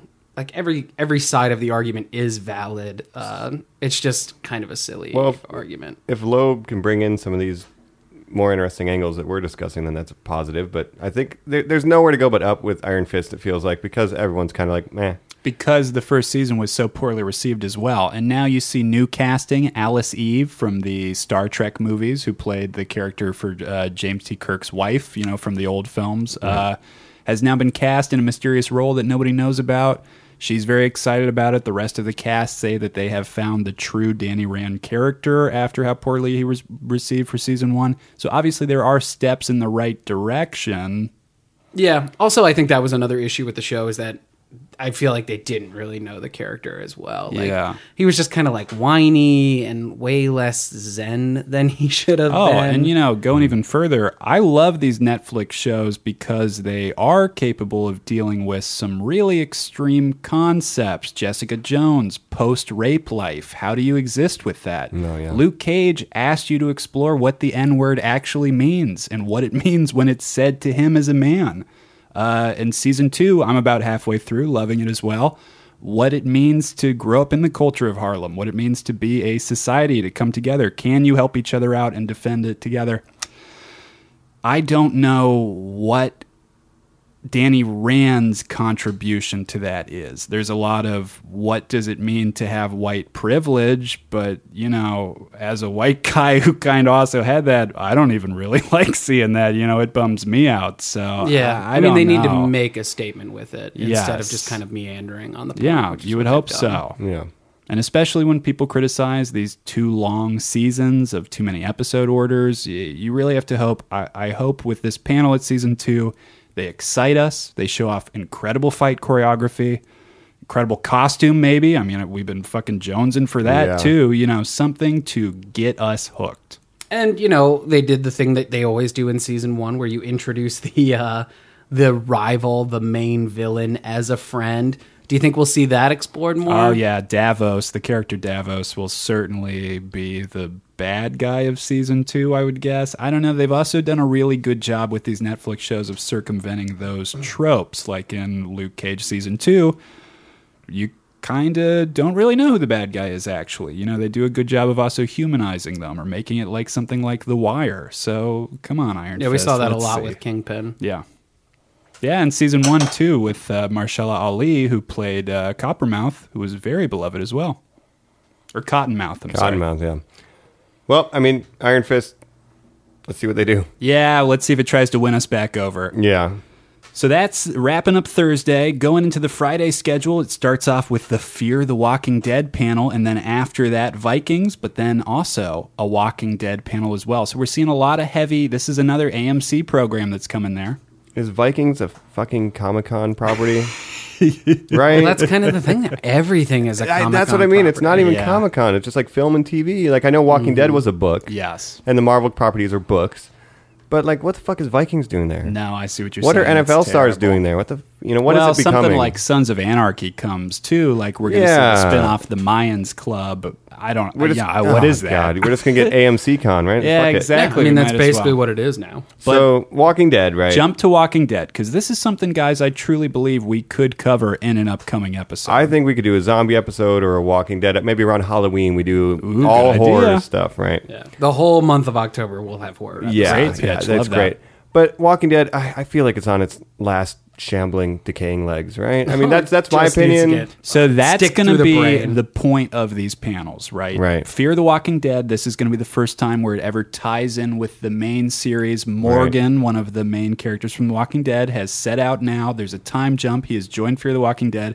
And Walking Dead, I mean, they've been hemorrhaging viewers left and right. Guys, they are going to be pushing like crazy to get more viewers. They killed Glenn to try to spike viewership and did and not. it did the opposite. Well, and that's when they were you know, they they had veered from the comics. The Killing of Glenn was something where I feel like they were really trying to get hardcore fans back because that is Yeah. a Pay off pivotal something moment in there, the book. sure. Um, but now with some of the cast leaving and like rumored supposedly a lot of Oh. contracts coming up let me Oh, ask is you it this rumored? I thought it was official. supposedly rumored for now but let me ask you this guys are you caught up oh no, I gave up the season. Oh yeah, I, yeah didn't I even gave think up. about it joe Um, no same with you guys we we dropped last season as well I stopped a little bit after the uh, the prison, wow Oh, so wow, you're a so you're long way time like Yeah, after the Yeah. after the governor and stuff. Like I they tried, rushed through the governor storyline. There's Well- so much more in the book. and once I got to the point, I think it's the season after, you know, where basically they're Terminus stuff. Is yeah that- terminus. Yeah, Well, that's tell when I me, gave what up. Oh. frustrates you what is it that turns you guys off Okay. You have a whole season. And then the only episodes that are of any impact are the mid season break and the season finale. The rest of it is just slow ass build up and non non sequiturs, non it's a waste of time. It's just filler.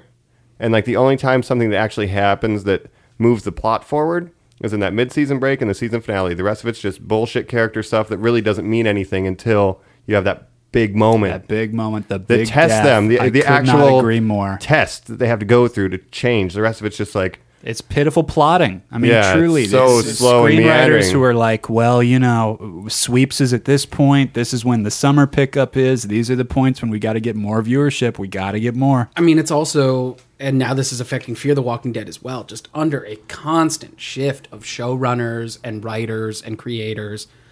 You, you can't pay people to stay on this show, and I think that's a huge problem.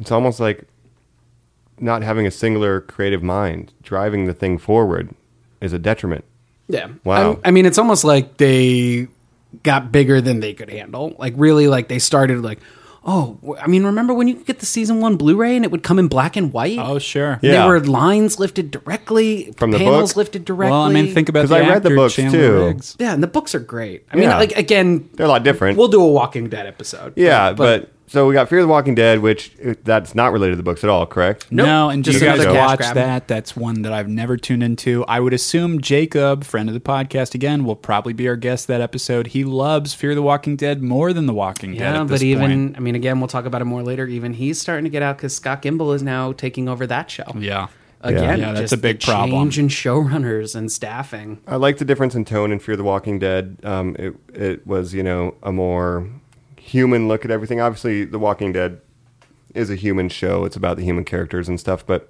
it was interesting to see the early days of the infection, and it's just more, it's more character driven even than the original series. I feel, but it's getting weird. So I don't know. Win me over. I think zombies are dead. Like we, and not literally they are, but you know we had the 2000 what 2001 or something. We had the, The boom. Zack Right Snyder after Dawn of the did Dead. Dawn of the Dead. 2003 or 2004. was That's the right. Dawn of the Dead reboot. So Dawn of the Dead reboot comes get down out. with the sickness. yeah. Oh god. Come that's- on, get down with, the sickness.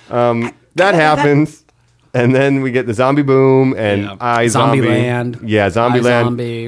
Zombieland 2 just announced, guys. Can we Uh, talk about yeah, that? next year, 10 2019. Returning years since cast. the original. Oh, Wow. God. Yeah, I, I- don't know about any of these. Yeah, Walking Dead comes down to much like the zombies themselves, the series doesn't know that it's it's done. It's dead. It's decaying. Yeah. Yeah. And it might still just be shambling to death. Yeah. Just until it, until Preacher the final comes on and synapse just- gives off. yeah, so let prove, us prove know, us wrong. listeners. Yeah, prove us wrong, Walking Dead. We'll or don't see. and just get out of the way. Like the vampires finally died. Yeah. I mean, I like vampires. I, Very I like true. Anne Rice books and stuff, but they finally fucking died. Twilight, Vampire Diaries. All right, we're done. No more done. vampires. Zombies. It's time to be done. Let's give it a rest. so what do you want, Mike? Two- I don't know. I don't want Vampires two are done. programs on Zombies are television done. on the same network With that zombies, are that's zombies. true. It just blows my fucking mind. You're just like, what could you possibly have to say where you're like, well, we can't fit that in the other one. Yeah. you know, we got we got We so gotta many explore fucking these zombie themes. stories. Let's just go with Also- Cthulhu. Why do we Yeah. never Oh, get the there we go. fucking the speech? The we are the Walking Dead. When Yeah, is it going to happen? Yeah, maybe. I think it's happening in the writers' room right now. Seriously. And we'll see, Don't you like we get it? said, if We are Andrew the- Lincoln stays. That's what Um, every showrunner says. And Carl's dead. Oh, spoiler alert! Chandler Riggs, yeah, Is, Da- is unfortunately. Daryl alive? no, Daryl's- supposedly he's going to be the one who Norman Reedus takes Oh, over the lead of the show. but like The Death Stranding man the himself. quiet badass cannot be the lead of the show, man. Like that's not. He- It's not functional. The loner can't be the leader. Doesn't make sense. That's Well, rough. all right. Well, I'm not going to be tuning in, so I'll let the internet tell me if it's good or not. And let us know if you want us to do that episode, folks. But tune in on the rest of Friday. Coming up next, we have Hulu's new show, Castle Rock. Now, Castle Rock is a big city in the Stephen King universe. He has many books set there. The premise of this program is it's sort of a blending of those worlds. It's an original miniseries produced by Bad Robot, J.J. Abrams' company. Are you guys excited for this? So if it's J.J. Abrams' Bad Robot, it'll have a very good beginning and a very disappointing ending. It will be very long. It will have twists and very turns. intriguing and Yeah. ultimately disappointing. But it's also got that Stephen King flair, so you can't. Uh, and he's hot as hell right now, guys. Can we talk about how Coming off if it an has It. his name on it, it's getting greenlit? Yeah. We've got Bill Skarsgård who stars as the clown in It, Pennywise, in this TV show. He's in Assassination Nation too. I just looked it up. Oh, very so cool. Skarsgård's getting a lot of work coming off of that great Pennywise performance. I thought the It film was the best horror movie I've seen in years. Oh, They're so bad now. They're all jump scares. This had that too, but, it had good character. plotting, good energy. Yeah. yeah. Available on Absolutely HBO now. agree. Yep. Ooh, very cool. Great. yeah, super excited. So Castle Rock, you know, we, we all know it's built above the uh, famous Fraggle Rock. It's a little bit darker tone um, than that. Shut up, Mike. Okay, so are you guys huge Stephen King fans? Stephen King, one of my favorite authors of all time. Okay, I'm not. I haven't read the Stephen King, but I've seen most, like a lot of the movies, obviously. So I, I appreciate it, but I haven't read it. Joe? Oh, I can't wait, man! Like I am, I am super excited about Castle Rock. Uh, the trailers and scenes that we've seen have i intense dialogue, almost like a Twin Peaks. Oh, yeah, very To true. it. I think it's going to take almost like the the modern version of a Canterbury Tales. I'm Mm, interesting. very excited for what we're going to get in Castle Rock. My feel with it is it sounds like an adaptation coming from the BBC, the name Castle Rock. Yes. But I just don't know that because I don't read the books. But I, from what I understand, Stephen King's world is like almost a shared universe, right? Like Dark Exactly. Tower In- and in the the beginning, Stand. yeah. So this is really playing into that as well. Supposedly you're going to see Easter eggs littered across the entire universe. I can tell you guys this, the first episode revolves around the Shawshank prison. Yeah. Wow. Where they find a prisoner buried away in a mysterious room that they didn't even know was there. And I they're- mean that they're sounds waiting to so talk to fucking him. cool. Yeah, I cannot fucking wait, man! I think it is. This is all original, right? all Yeah, original, all totally original, original. Uh, Hulu show. I think it's going to be one of the shows that really. I mean, I think it's their Stranger Things. Not to jump the gun. Yeah. Well, it is because it's going to be referencing a lot of stuff. Remember, Yeah. you know, do you remember it? Do you remember Shawshank? But anyway, go ahead, Joe. Didn't mean to I mean, I just think it's going to be the the horror show on the platform that everyone's excited about. It's their second take. They also did that 11 27 63, the JFK James Franco, right? assassination, With the James James Franco. Franco, yeah. I definitely got those numbers wrong. Don't yell at me, listeners. Yeah. uh, but uh, I'm very excited to see it. Love the actors on it. Jane Levy, uh, please marry me if you're listening to this. Sissy Spacek. You can't go wrong, guys. Please adopt me if you're listening to this.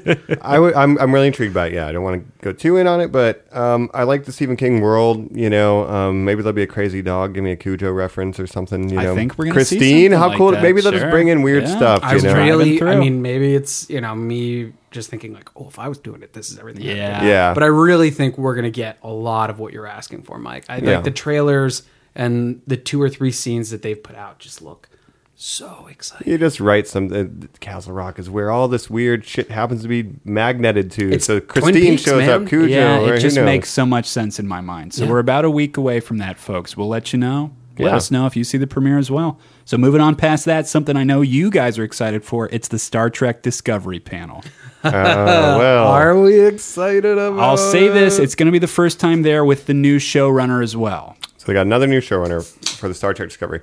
Here's. Um, did you guys watch Star Trek Discovery? I read here so here's my here's my Star Trek taste just to Yeah. give listeners this. My father obsessed with just the first run. We're talking just Captain Kirk. Kirk, William Spock, Shatner. Bones. I have seen that. No next generation. I've seen the movies that just adapt those worlds. I've read about this universe, Star Trek Discovery, because I know it's so closely tied into the original. It Well, it's a happens in prequel between. to the original, right? It's hundred years before. Yeah, it's before Kirk and Spock. Yeah, it's pretty cool.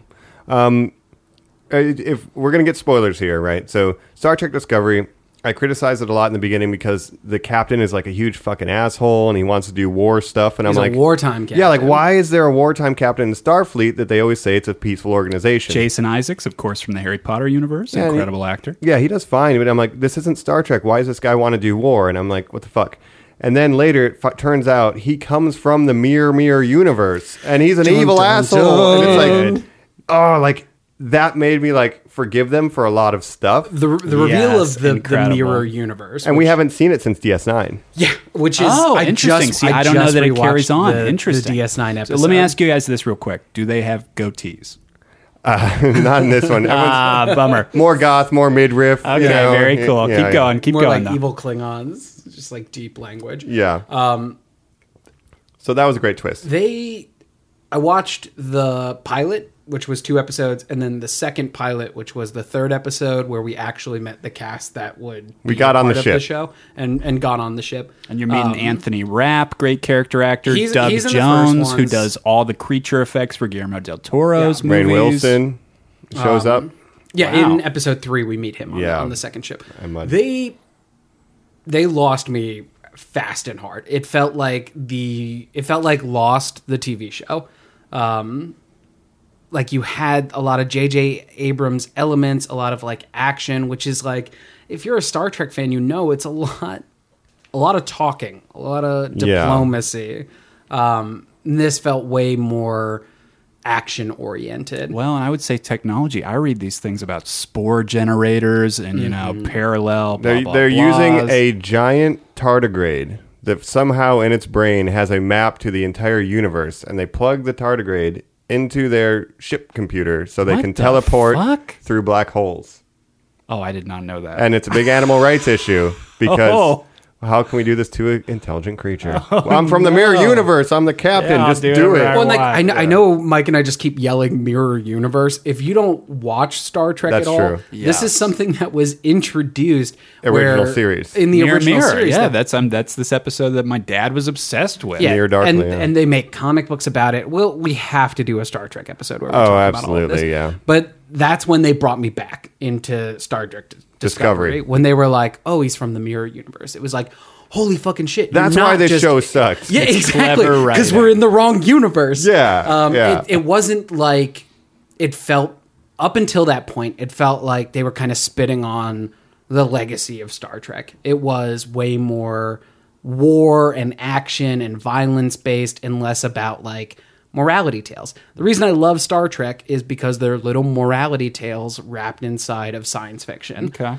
knowing and and the second they said mirror universe it was like holy shit they're they're doing this on purpose they're they're showing us this violence for a reason we're gonna get a payoff we'll see what they do with season two now that they've gotten me back I think their problem was though that was really ballsy to do that to set up a new Star Trek universe for fans that are long standing for the series, and it is spitting in their face. It's all action based and violence, and then you say, "Gotcha, it's still Star Trek." But you lost so many people on those first couple episodes, Yeah. myself included. I didn't go back till a little bit later when I learned the twist. when i knew the twist Well, Agreed, and yeah. don't you think the writers have to earn that for the second season of okay, but it has to be real Star Trek now. How good are you guys at that? It would've because been- to Uh, be honest the orville is better at That's what I hear. Trek. Uh, yeah, I, I like I'm a the fan of Orville, that, yeah. honestly. It would have been great if they had a regular first season and then the captain starts to behave strangely and do more wartime stuff, and then you learn it's a mirror Oh, universe he's thing. been It would be twisted, better for yeah. second season. Give us a regular Star Trek universe, but they're trying to get the Abrams fans that are used to the action and the Jeremy Lin style. So. but honestly every every time we talk about a star trek show mike what do we say like well it doesn't get good until the second season that's true. so it's almost like they were like okay well fuck that we'll just start with our second season plot that's true. So Interesting. I, I, I'm intrigued. I'm going to give it a chance for sure. Yeah. That's a good way to Uh-huh. look at excited. it.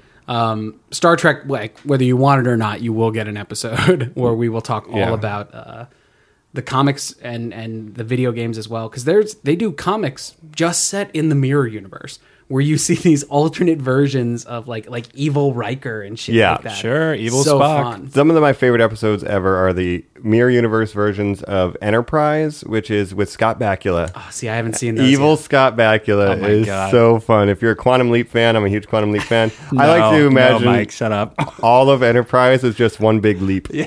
yeah, he just he jumps in. just- and then- he's there forever. My dad Ziggy's wanted to reading build it this out. ship. he's like, I just gotta get peace with the Klingons or whatever.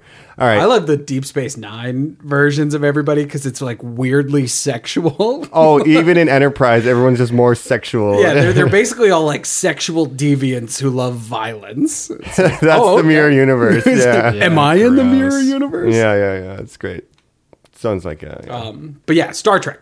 Super excited. You'll definitely hear more about it moving forward, normies. And hopefully it's a good season two. You know, let's get some good info on that. We'll see. I mean, it was all ballsy to begin with too, because it's on CBS All Access. I think that's the biggest problem. yeah, It is should've that they're just not been- getting a good audience for Yeah, it. well, and you're like you're fucking Star Trek, man. You can't be on primetime. Well, no, that's the hook. They think Or the at draw least- of the property will bring people to the platform. Nah, you got to put it on Netflix. Yeah. At least put it on Netflix. Anyway, At least put season one on something. yeah, because no one can see it. No one can see it unless you bootleg it. I didn't pay for CBS. Get the fuck out of here. Oh, I told you guys I read about it. I have no way of tracking down those episodes. Yeah, CBS, you're I'll- too I'll late. share you some bad boy links. Yeah. Sorry, bad boy links. Bad boy links not in the script. No, Yeah. you, you can't Sorry, do guys. this. And All like, right. sorry CBS, but like, also, wise the fuck up. Yeah. Yeah, you're too late. You're not going to make your own fucking platform. CBS, shut up. yeah, you don't own DC or Marvel. I'm yelling at you like I'm in uh, Ghostbusters 2 right now. All Oh. you fucking and you're have is in a Star Trek, toaster. and you won't even let people watch it. You're idiots. really. Anyway, moving on. So moving on, we're jumping on to further on Friday.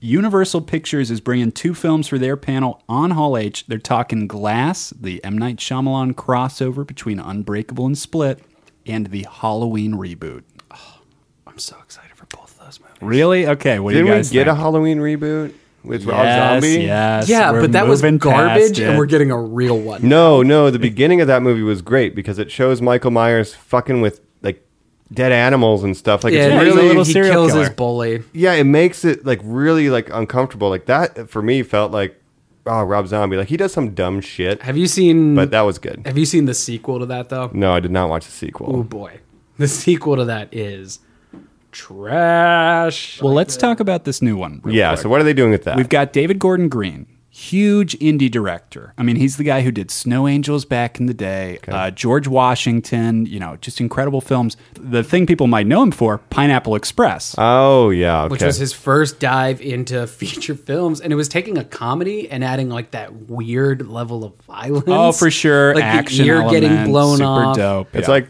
our version of Hot Fuzz, like the American version of Hot Fuzz. Absolutely, I Like would this say weird that. comedy action movie, buddy cops, even though they're not cops. It's like kind of like that. So he's got a huge relationship with Danny McBride. They went to college together. The two of them pitched this film, co wrote it together. David Gordon Green directing. You have Danny McBride, who's going to be starring in a part as well, and wrote the film. I gotta say, the trailer did not grip me. It seems to be following an English documentary crew. It takes place with the continuity of Halloween 1, so we see an older Laurie Strode, played by, of course, Jamie Lee Curtis Yep. from the first one. You hear a John Carpenter score. I don't Okay. know. the thing that's weird about it and like the biggest hurdle to get over because i am i am a huge halloween michael myers fan um and even beyond that like halloween 3 season of the witch i'm even in on that man Oh, boy. john carpenter in my opinion changed the scope of american horror Hell film yeah, baby. Um, he also was like begged to to make this movie. I mean, like they they brought him the script and they they, they said like, "Look, we're not going to do this if you don't like it." And he was like, "I really like it." So he is 100% on board. Knowing that he's 100% on board puts me 100% on yeah, board. Okay, it makes yeah. you feel a little better about it. He is going to be doing the score as well for Um, which this is film. so fucking cool. like he wanted to be Yeah. involved, and he is super involved. Um, I listened to an interview with uh, the guy from Blumhouse. What's his name? Jason Blum. Jason or what? Blum. Yeah, um, and listening to him talk about it, where he was like, "Look, like you're the master. We we want to honor you. We want you to feel like this is is worthy of the Halloween moniker." And and he was on board, so that gets me excited. I think the biggest hurdle they have is they're ignoring all continuity outside of Halloween 1. And like Halloween 2 takes place 6 hours after the first movie. yeah, unfortunately. So if you're like you're just ignoring that, I mean, it, it's it's definitely a weird pill to swallow. People who liked movies like H2O where you saw Laurie Strop come back um, and she had Throwing it away. Yeah, like none of that exists anymore, which is weird. Uh, Big hurdles in the remake horror market. We just saw the Rings fail. Uh, Scream 4, of course, was a huge disappointment. I think that's going to be the big hurdle. It's coming out at a weird time, uh, close to Halloween, but kind of not close enough. Are close people enough, going man. to be September. going to It it? It needs really to come is. out on Halloween. What the fuck? It needs to come out you October think that would be 1st, the most so you get the whole logical. month. Yeah. Uh, but coming Uh, out mid September, school. I'd put it on the fucking date. That's it's, just, it's a hard sell. that's why I I'm don't not know, hungry. guys. I don't know. Well, if, if if he's on board, you know, It gets you on board. yeah, exactly. That's it. That's it. We we had a time where prolific directors were doing. You had Wes Cravens and Sam Raimi and you know John Carpenter. Oh And- hell! And like we just mentioned, if you thought Stephen King, I mean, if you thought those work, if this works, we could see Big Trouble in China remakes. You know, we could see. Oh, he uh, will never do that. Escape He's- from L.A. remakes. He's I'm so just saying, fucking we tried over it. mine there. yeah. Escape from New York and Escape from LA for years a very and long years and time. years Give Give and me years on, I Kurt figured it out. Russell, dude. he's he's never been hotter. He's Ego, too. dude. oh, there's no way he could be playing Snake Plissken still, guys. Oh, of course he could. He's just like s- the Metal Gear Solid. Escape from Las Vegas. With- That's my pitch. It's There we the go. third in the installment. with Oh. Snake Plissken now. And Bradley Cooper's hangover character is like his buddy. Like, Whoa. Well, the, the the twist of the plot would be it's someone has to go get him out of Vegas because he won't leave. oh my god, that's great. All right, well, I think it's going to be cool if if um, John Carpenter's on board and doing the score. Hope we can capture some of that lightning in a bottle again. That's Halloween. Let's talk the other master. Let's talk M. Night Shyamalan. The last. master. Uh, you got to give it to him. The Spielberg of his day, the Hitchcock of his day. That's how he used to be told. I mean, are you because- talking Oh, Mike, I know you're Sixth twitching Sense, over You there, are. You but are yeah. rolling your eyes. Sixth Sense, one of the highest grossing films of all time. He accidentally made one good movie. That's all he did. That's fair. Oh. he That's also fair. made Unbreakable, which is a good movie. That's a that's a he made a handful acceptable of good movie. movies. So, and then he made really what do you bad guys think of movies. Glass? Here's what I'll say: Unbreakable is my favorite. Unbreakable of, is an of incredible M. Night film. Shyamalan's films. It's a w- cool way to look at superheroes. and it was also, I mean, ten years ahead of its time. Yeah. absolutely Like if Unbreakable would have come menace. out after the MCU existed, Mm-hmm. I mean, people would have been all over that shit. People would have been writing about him like he was a fucking mastermind. But because he was ahead of the time, it was just kind of like, oh, it was another good movie from the Yeah, science guy. but beyond that, guys, I'm talking cinematography. I think that's one of the best films ever. Bruce Willis, a normally prickly, you know, hard to get performances out of, in something like Sixth Sense, where he plays more of the passive obs- passive observer.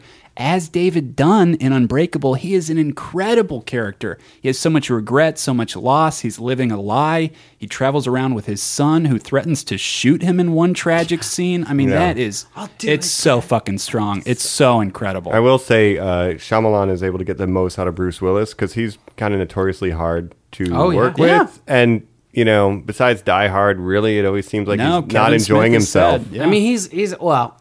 If you like m- like moonlighting back in the day, anyone watch moonlighting? Yeah, yeah. Fucking Oh, love yeah. moonlighting. Oh, yeah. Uh, Hudson Hawk, another one I fucking love that people hate. Um, he's just like like he- I don't, I don't know. He's he's like my dad, you know. Like he's a very like Yes. Jersey no nonsense. Like, all right, well, what am I doing here? What do you what do you want out of me? And fair that enough. Um, that intimidates a lot of people. I think. But he's not in Glass. he is. There he is. So He this is, man. the tying thing. So let me ask Oh, you this, that's Mike, right, 'cause it's a have you connection. seen Split? I, I have not seen Split. That's uh, James McAvoy, right? Oh. That is Yeah. James McAvoy as the Yeah. lead character. Uh, Wendell Crumb, who of course is plagued by multiple personalities. We've we've just heard from M Night Shyamalan. We're going to see in Glass some personalities we did not get to Yeah, see we're in gonna meet Split, them which all. I'm very excited about. Wow. The ending of the film, spoiler alert to you, Mike. Yeah, yeah, it's fine. Is a post-credit scene where we see David Dunn, Bruce Willis's character, looking at the news, seeing that this monster got away. How is he going to track him down? He's still operating as a pseudo superhero. We're supposed to assume. So this is the film bringing them together. It's called Glass. It's named after Mr. Glass, of course, the famous Samuel Jackson antagonist in Unbreakable. What do you guys think? I think this is a hard sell. It's weird. So the premise is is that they are all undergoing therapy and locked in a mental hospital together where someone is trying to convince them that they don't have superpowers. What is that? I think it is an impossible sell for general audiences. I could not be more excited. Really? I think I mean I mean you're taking one of my favorite movies of the early 2000s, Unbreakable.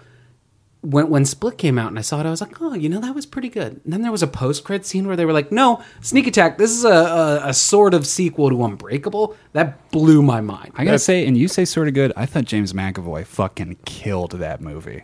I saw the trailers and like I've seen some scenes from it, you know, and I don't know how many personalities he's supposed to have, but I give him a lot of credit for Well, he's got a lot. Oh, he's got a lot. It's good. he, he he he's got the chops, right? He does well in the movie. I haven't seen it. oh, he does incredibly. Oh, yeah. It's a really good That's a big challenge. You know, you want to play a character who has 27 other characters inside of him. That's that's a lot to ask of somebody. So give McAvoy a lot of credit. It's a cool way to look at a villain origin, Yes. Yeah. Very interesting. um, just from what I know about the film and to tie it in. I don't know. Uh, I'm well, on and board. like the the therapy elements of the the film make sense given what the plot is in Split. Like in Split, you see his therapist kind of explain the condition and stuff like that. Well, and that So it other makes sense people we're leaning are into it. special. Yeah, you sort of get a kid hit too. But think about this, Joe, specifically, just talking to you. What New Line is trying to do with their Shazam trilogy, it seems like, is a Shazam, a Black Adam film, his greatest rival as the follow up, and then a crossover together, a battle it out. That's is there great. anyone else who's doing films like this? You know, the antagonist gets their own story like Split. It's kind of a weird they situation. beat him to the punch, man. Yeah. I mean that was so smart, and also like it's a horror film. Like like Split is a horror film. Yeah, It's Anya great. Taylor Joy plays the girl who gets abducted. We'll see her in this film as well. So we get some protagonists coming together. We get some antagonists coming together. I th- it's I- stacked. I think it's an impossible sell for general audiences. Yeah. I get why it is such a weird movie, but as a fan, I could not be more excited. we got to say we haven't seen a trailer yet. We've only got one kind of interesting poster. I think they'll show a trailer at Comic Con. If If it's it's some a- sort if of it's- footage here, you know, the post credit scene ties it in. It could be a little shoehorn. Let's make a Shyamalan see you. But it was announced the day after the movie was dropped that that they were making. were doing plans. this. I believe that. So I really All right. feel like he was like, "Oh, I'm going to do this. This is where I'm coming back to form." we're gonna dig up Bruce Willis. We're gonna get him out, and we're gonna have him Dig fight him up, James man. McAvoy. You can still get him direct to DVD. That's right. Death Wish just came out. Well, he says that the Beast, the character featured in Split, was originally a character he cut out of Unbreakable. Wow, okay. Before developing him for his own film. no, that's great. Yeah, then. because he was going to be um, almost like a Bane in Batman and Robin to Mr. Glass. Exactly. originally. Dope. Mm-hmm. Well, I'm in. I'm Yeah, sorry. I'm sorry. that's I'm sorry. I said interesting. you only made one good movie. M Night. So speaking as fans of his, those others, Lady in the Water, Signs, I like. Oh Lady in the But I mean, Water. do, do you guys have any other You like Lady in favorites? the Water? No, no, no. I'm just trying to say other films that he has. I like Signs. Uh, I never caught the one where the trees kill you. The or whatever, Happening. happening. That's Where right. nothing happens That's right. That's unfortunate. except when the guy feeds his arm to the lions. What? No. Oh, that's crazy. He just goes into the lion cage. the only thing I remember from the trailer is a guy laying down in front of a lawnmower. I Yeah. remember being like, okay. what if It's uh, plants? Zoe Deschanel, Mark Wahlberg, and, and uh, casted nobodies. yeah, that was a weird way to end the New Girl series. But not fans. Fans are not fans. M. Night. Is this his comeback? This is what is his chance at a comeback, but we'll have to wait. We'll see. See. Split was his comeback. Uh, I should watch it. Give it Um, And a now chance. what he's choosing to do with that is risk it all. And I couldn't Double down. admire that more. Yeah, I admire the balls to double down on it. Yep. Uh, Lady in the Water was such a fucking disappointment to me. Well, because you're such a Paul Giamatti fan. I, I am a big Paul Giamatti fan. Especially in And a Spider-Man 2. Bryce Dallas Howard. fan. uh, But they. Oh, oh, that movie makes me so mad. It was so good at the beginning and then it got so bad so fast. Um, not a big fan of The Village either. No, I mean, I Oh, guess I I'm forgot really about not. I liked it until we found out what the twist was. Yeah, and then the twist ruined it for me. Yeah. so Um, will Glass have a twist? Of course it will. I think the movie itself is a twist. Yeah, that's true. you know what I mean? Right. It's the such fact an that it odd exists is premise. a twist. Yeah. Yeah, yeah that's and true. of course, why are they doing this to these people? Why are they locked in an insane asylum? So yeah, Well, the Oh, 'cause they're plot crazy. itself begs. I mean, for like it, that's sure. like like looking at it from an outsider's perspective, they Ah. are crazy. Yes, okay, but now just thinking about it with how you just phrased it, I'm worried. Is this going to undo Unbreakable? Are It we going might. to get something at the end? Where Is the twist they gonna be that learn, yeah, they it's like are he just never crazy? had superpowers? Oh, no. Uh, yeah, that Yeah. I would not like. Yeah, I would hate that, but I I mean I have faith in it because it wasn't like he tried to make a sequel to Signs. It wasn't like he tried to make a sequel to other Sixth Sense, other big successes. Right. Well, you remember the seventh sense. That was Asylum, He can right? smell ghosts. um, no, this is the Ooh, one where he Haley. was like, you know, I think I have ideas here that need to be explored further, and I admire him for taking the goodwill he got from Split and doubling down on something that wasn't his biggest success. Definitely. But I think people like it, like Unbreakable, you know. Yeah, it was widely regarded as a good film. But didn't it was not The Sixth Sense? Didn't break the box office. no, it Um, wasn't even Signs big. I mean, Six Sense and Signs are his two biggest successes. commercial successes. Yeah. Yeah. Well, it'll be good. Um, hopefully, the Avatar kid is there, and they're telling me you can't bend air. it's just in your head. All the superheroes from Shyamalan films. Let's do it. Mark Wahlberg too. The plants were eating people. Who knows? Who knows? All right, that's Shyamalan. All right, folks, let's bring up the last uh, big event on Friday. We're talking Bumblebee. This is the first time the Paramount franchise for Transformers has come to Comic Con. Fuck this. Fuck this. I mean, obviously, the big sell here is to get people back on board to the Transformers universe. This is the first standalone, first spin off. It might be the first in a new series of films, it might be its only film. Who knows? All right, look. Red Letter Media did a thing where they watched the first three Transformers movies at the same time. And like, there's things where it's like, 12 minutes in, introduce the Bumblebee. 16 minutes, meet no, Shia it LaBeouf, and syncs it's like up. they're all happening at the same. So they do the same beats. Obviously, this is just a solo Bumblebee film, but I, it's like, I don't even, I can't tell the other movies apart from one another. They're so similar. The action scenes are so convoluted. I don't know which one has a dinosaur and which one has the fight on the pyramids. Scary. Dinosaur. Yeah, Dinosaur one's the and the best. fight one. in the pyramid. I think those are the same one. I think those Are are, they? both the third one. No, Uh, I- actually, I think they're the fourth. I don't know. I don't Extinction. know. Anyway, so yeah, so yeah, fuck the Transformers. That's my opinion. Whoa, whoa, whoa, whoa, whoa! You can say fuck the Transformers movies, Movies. but like, come on, Transformers are they're robots Transformers in are dope. disguise. You're- I you're love right, you're right. Transformers. I used to collect Generation But One Transformer I hate toys. the movies. Oh yeah, dog. Optimus Prime. Look, this new one, it's got Bumblebee as a Volkswagen Bug opposed to a dope Camaro. Which that's what he He's was. Back what he's Was supposed the to be. bug. Exactly. You got John Cena.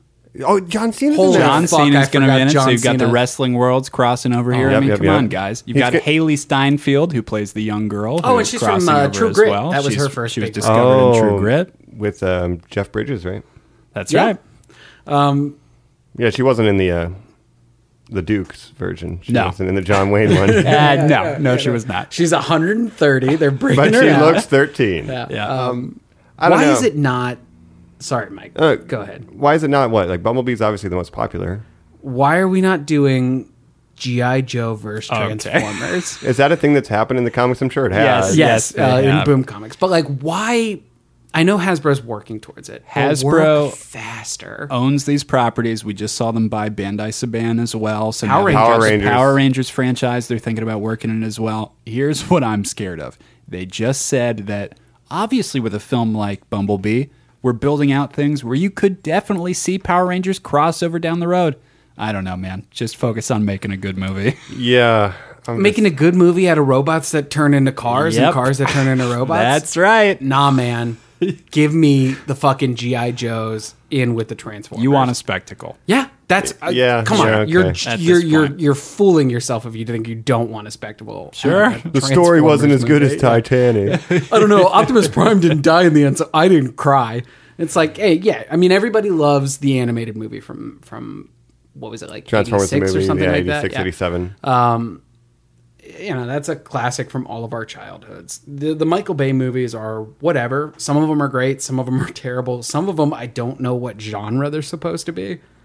But I, just- wish instead of going back and doing a Bumblebee solo film, we would just like kitchen sing it, man. Yeah, there needs to be some kind of direction. Well, we're or- we're fully in prequel and soft reboot city. Yep. You know, I mean, but on the GI Joe end, aren't they talking about doing a Snake Eyes solo movie? Oh, of course. a character who doesn't talk. But to what you just said, hell Mike, yeah, dude. Show don't tell. Let's fucking try to push ourselves here. But to what you just said, Mike, we're in prequel reboot territory. Yep, Literally, out of all the films we've talked about here today, many of them have been Only sort of in Assassination this Nation gen- is a new IP. Exactly, And literally, it's not a new IP; it's so an adaptation. how do you You're right. come out as someone on the Bumblebee panel to be like? Come on, get excited for the seventh entry. A new Do you guys look love at how he it." talks through the Exactly. radio? Isn't that fun? We're gonna do more of that, and uh, he's a dumber car now, but it's a nostalgic car. which is his original car, but it's like, all right, Yeah, for a I don't nostalgic know. franchise. Yeah. I mean, like at this point though, it's got to be like sad dads and people who should be dads if they wanted to be dads, like like going to the theater to be like, look, don't And- you love Transformers? Eh. and the No, global Dad. market, the Yeah, global that's market. true. That's, really what it is. And the air More than conditioning's turned anything. on. It's humid out in Hey, the world. That's all you need. yeah, that's it. So I don't know. Fuck Bumblebee.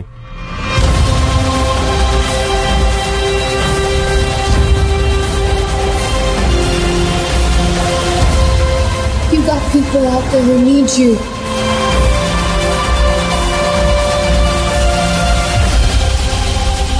This is why you're here, B.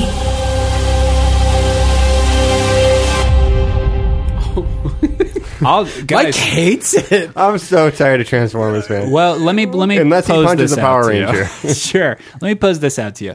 On the same weekend, we're getting Mary Poppins Returns, Oh my god, fuck that even more. Bumblebee, Aquaman, uh, that super fast Which do I pick? that super fast Peter Jackson car movie that's about London on wheels or whatever it Oh is. my God. Engine. I think magic. it's called London on Wheels. I don't know. Terrible name. Like, I couldn't give a shit about any how of that. how are how is it going to do? How is It's gonna Bumblebee do going to terrible. stand up? All those against movies this? are gonna no, do it's going to do terrible. great globally. It's going to do great think so? overseas. Bumblebee's going to make gangbusters in over Asia. Aquaman. Hell I think yeah. there's going to be too much cannibalization there. I see what Joe's Yeah, saying. I think every they're one just of gonna those be movies ripping is each going to other apart. underperform. oh, What they're a going bunch to eat of each fucking other. dummies. They're going to all eat Exactly, each yeah. except Mary Poppins. No one Oh, are you? Mary Poppins is going to kill, dog. Yeah. for the kids maybe. I don't know. No, it, it not even doesn't for have kids, for the, the same moms who take the appeal kids. that the Beauty and the Beast live action remake had, but it will capture the But yeah, that audience same won't weekend. Be going to the What am I other taking my stuff. kid to? Yeah, I'm taking him to the exactly. Disney movie. Yeah, you're only going to pick one. But that is Well, what are we taking Grandma to for Christmas? I mean, yeah. come on. Oh my god, those three movies come out on the same day. on the same day. what So a bunch of fucking idiots. Let's just go ahead and jump to our next one now. We are obviously again going to know all the results afterwards. Normies, we're excited for you to hear it. Let us know. We'll be doing a follow up talks eventually at some point. Uh, we're very excited to see the results of this San Diego Comic Con 2018. Thanks for sticking around. We're going to finish up NormieCon right after this break. And by after this break, Colin means after next week. As I said earlier, this episode has been split in two. So if you're hungry from our Comic Con, be sure to check back next week for part two of this epic saga and also the special wrap up segment where we rediscuss the original 10 topics we've covered on the show so far and see if our opinions stayed the same or have changed. So we look forward to having you back. Thanks for listening. And this has been Mike. Thank you very much, Normies.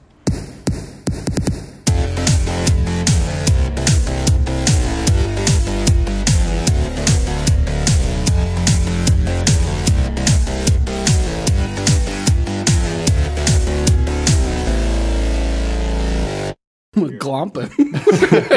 Please don't glomp me. what does that mean?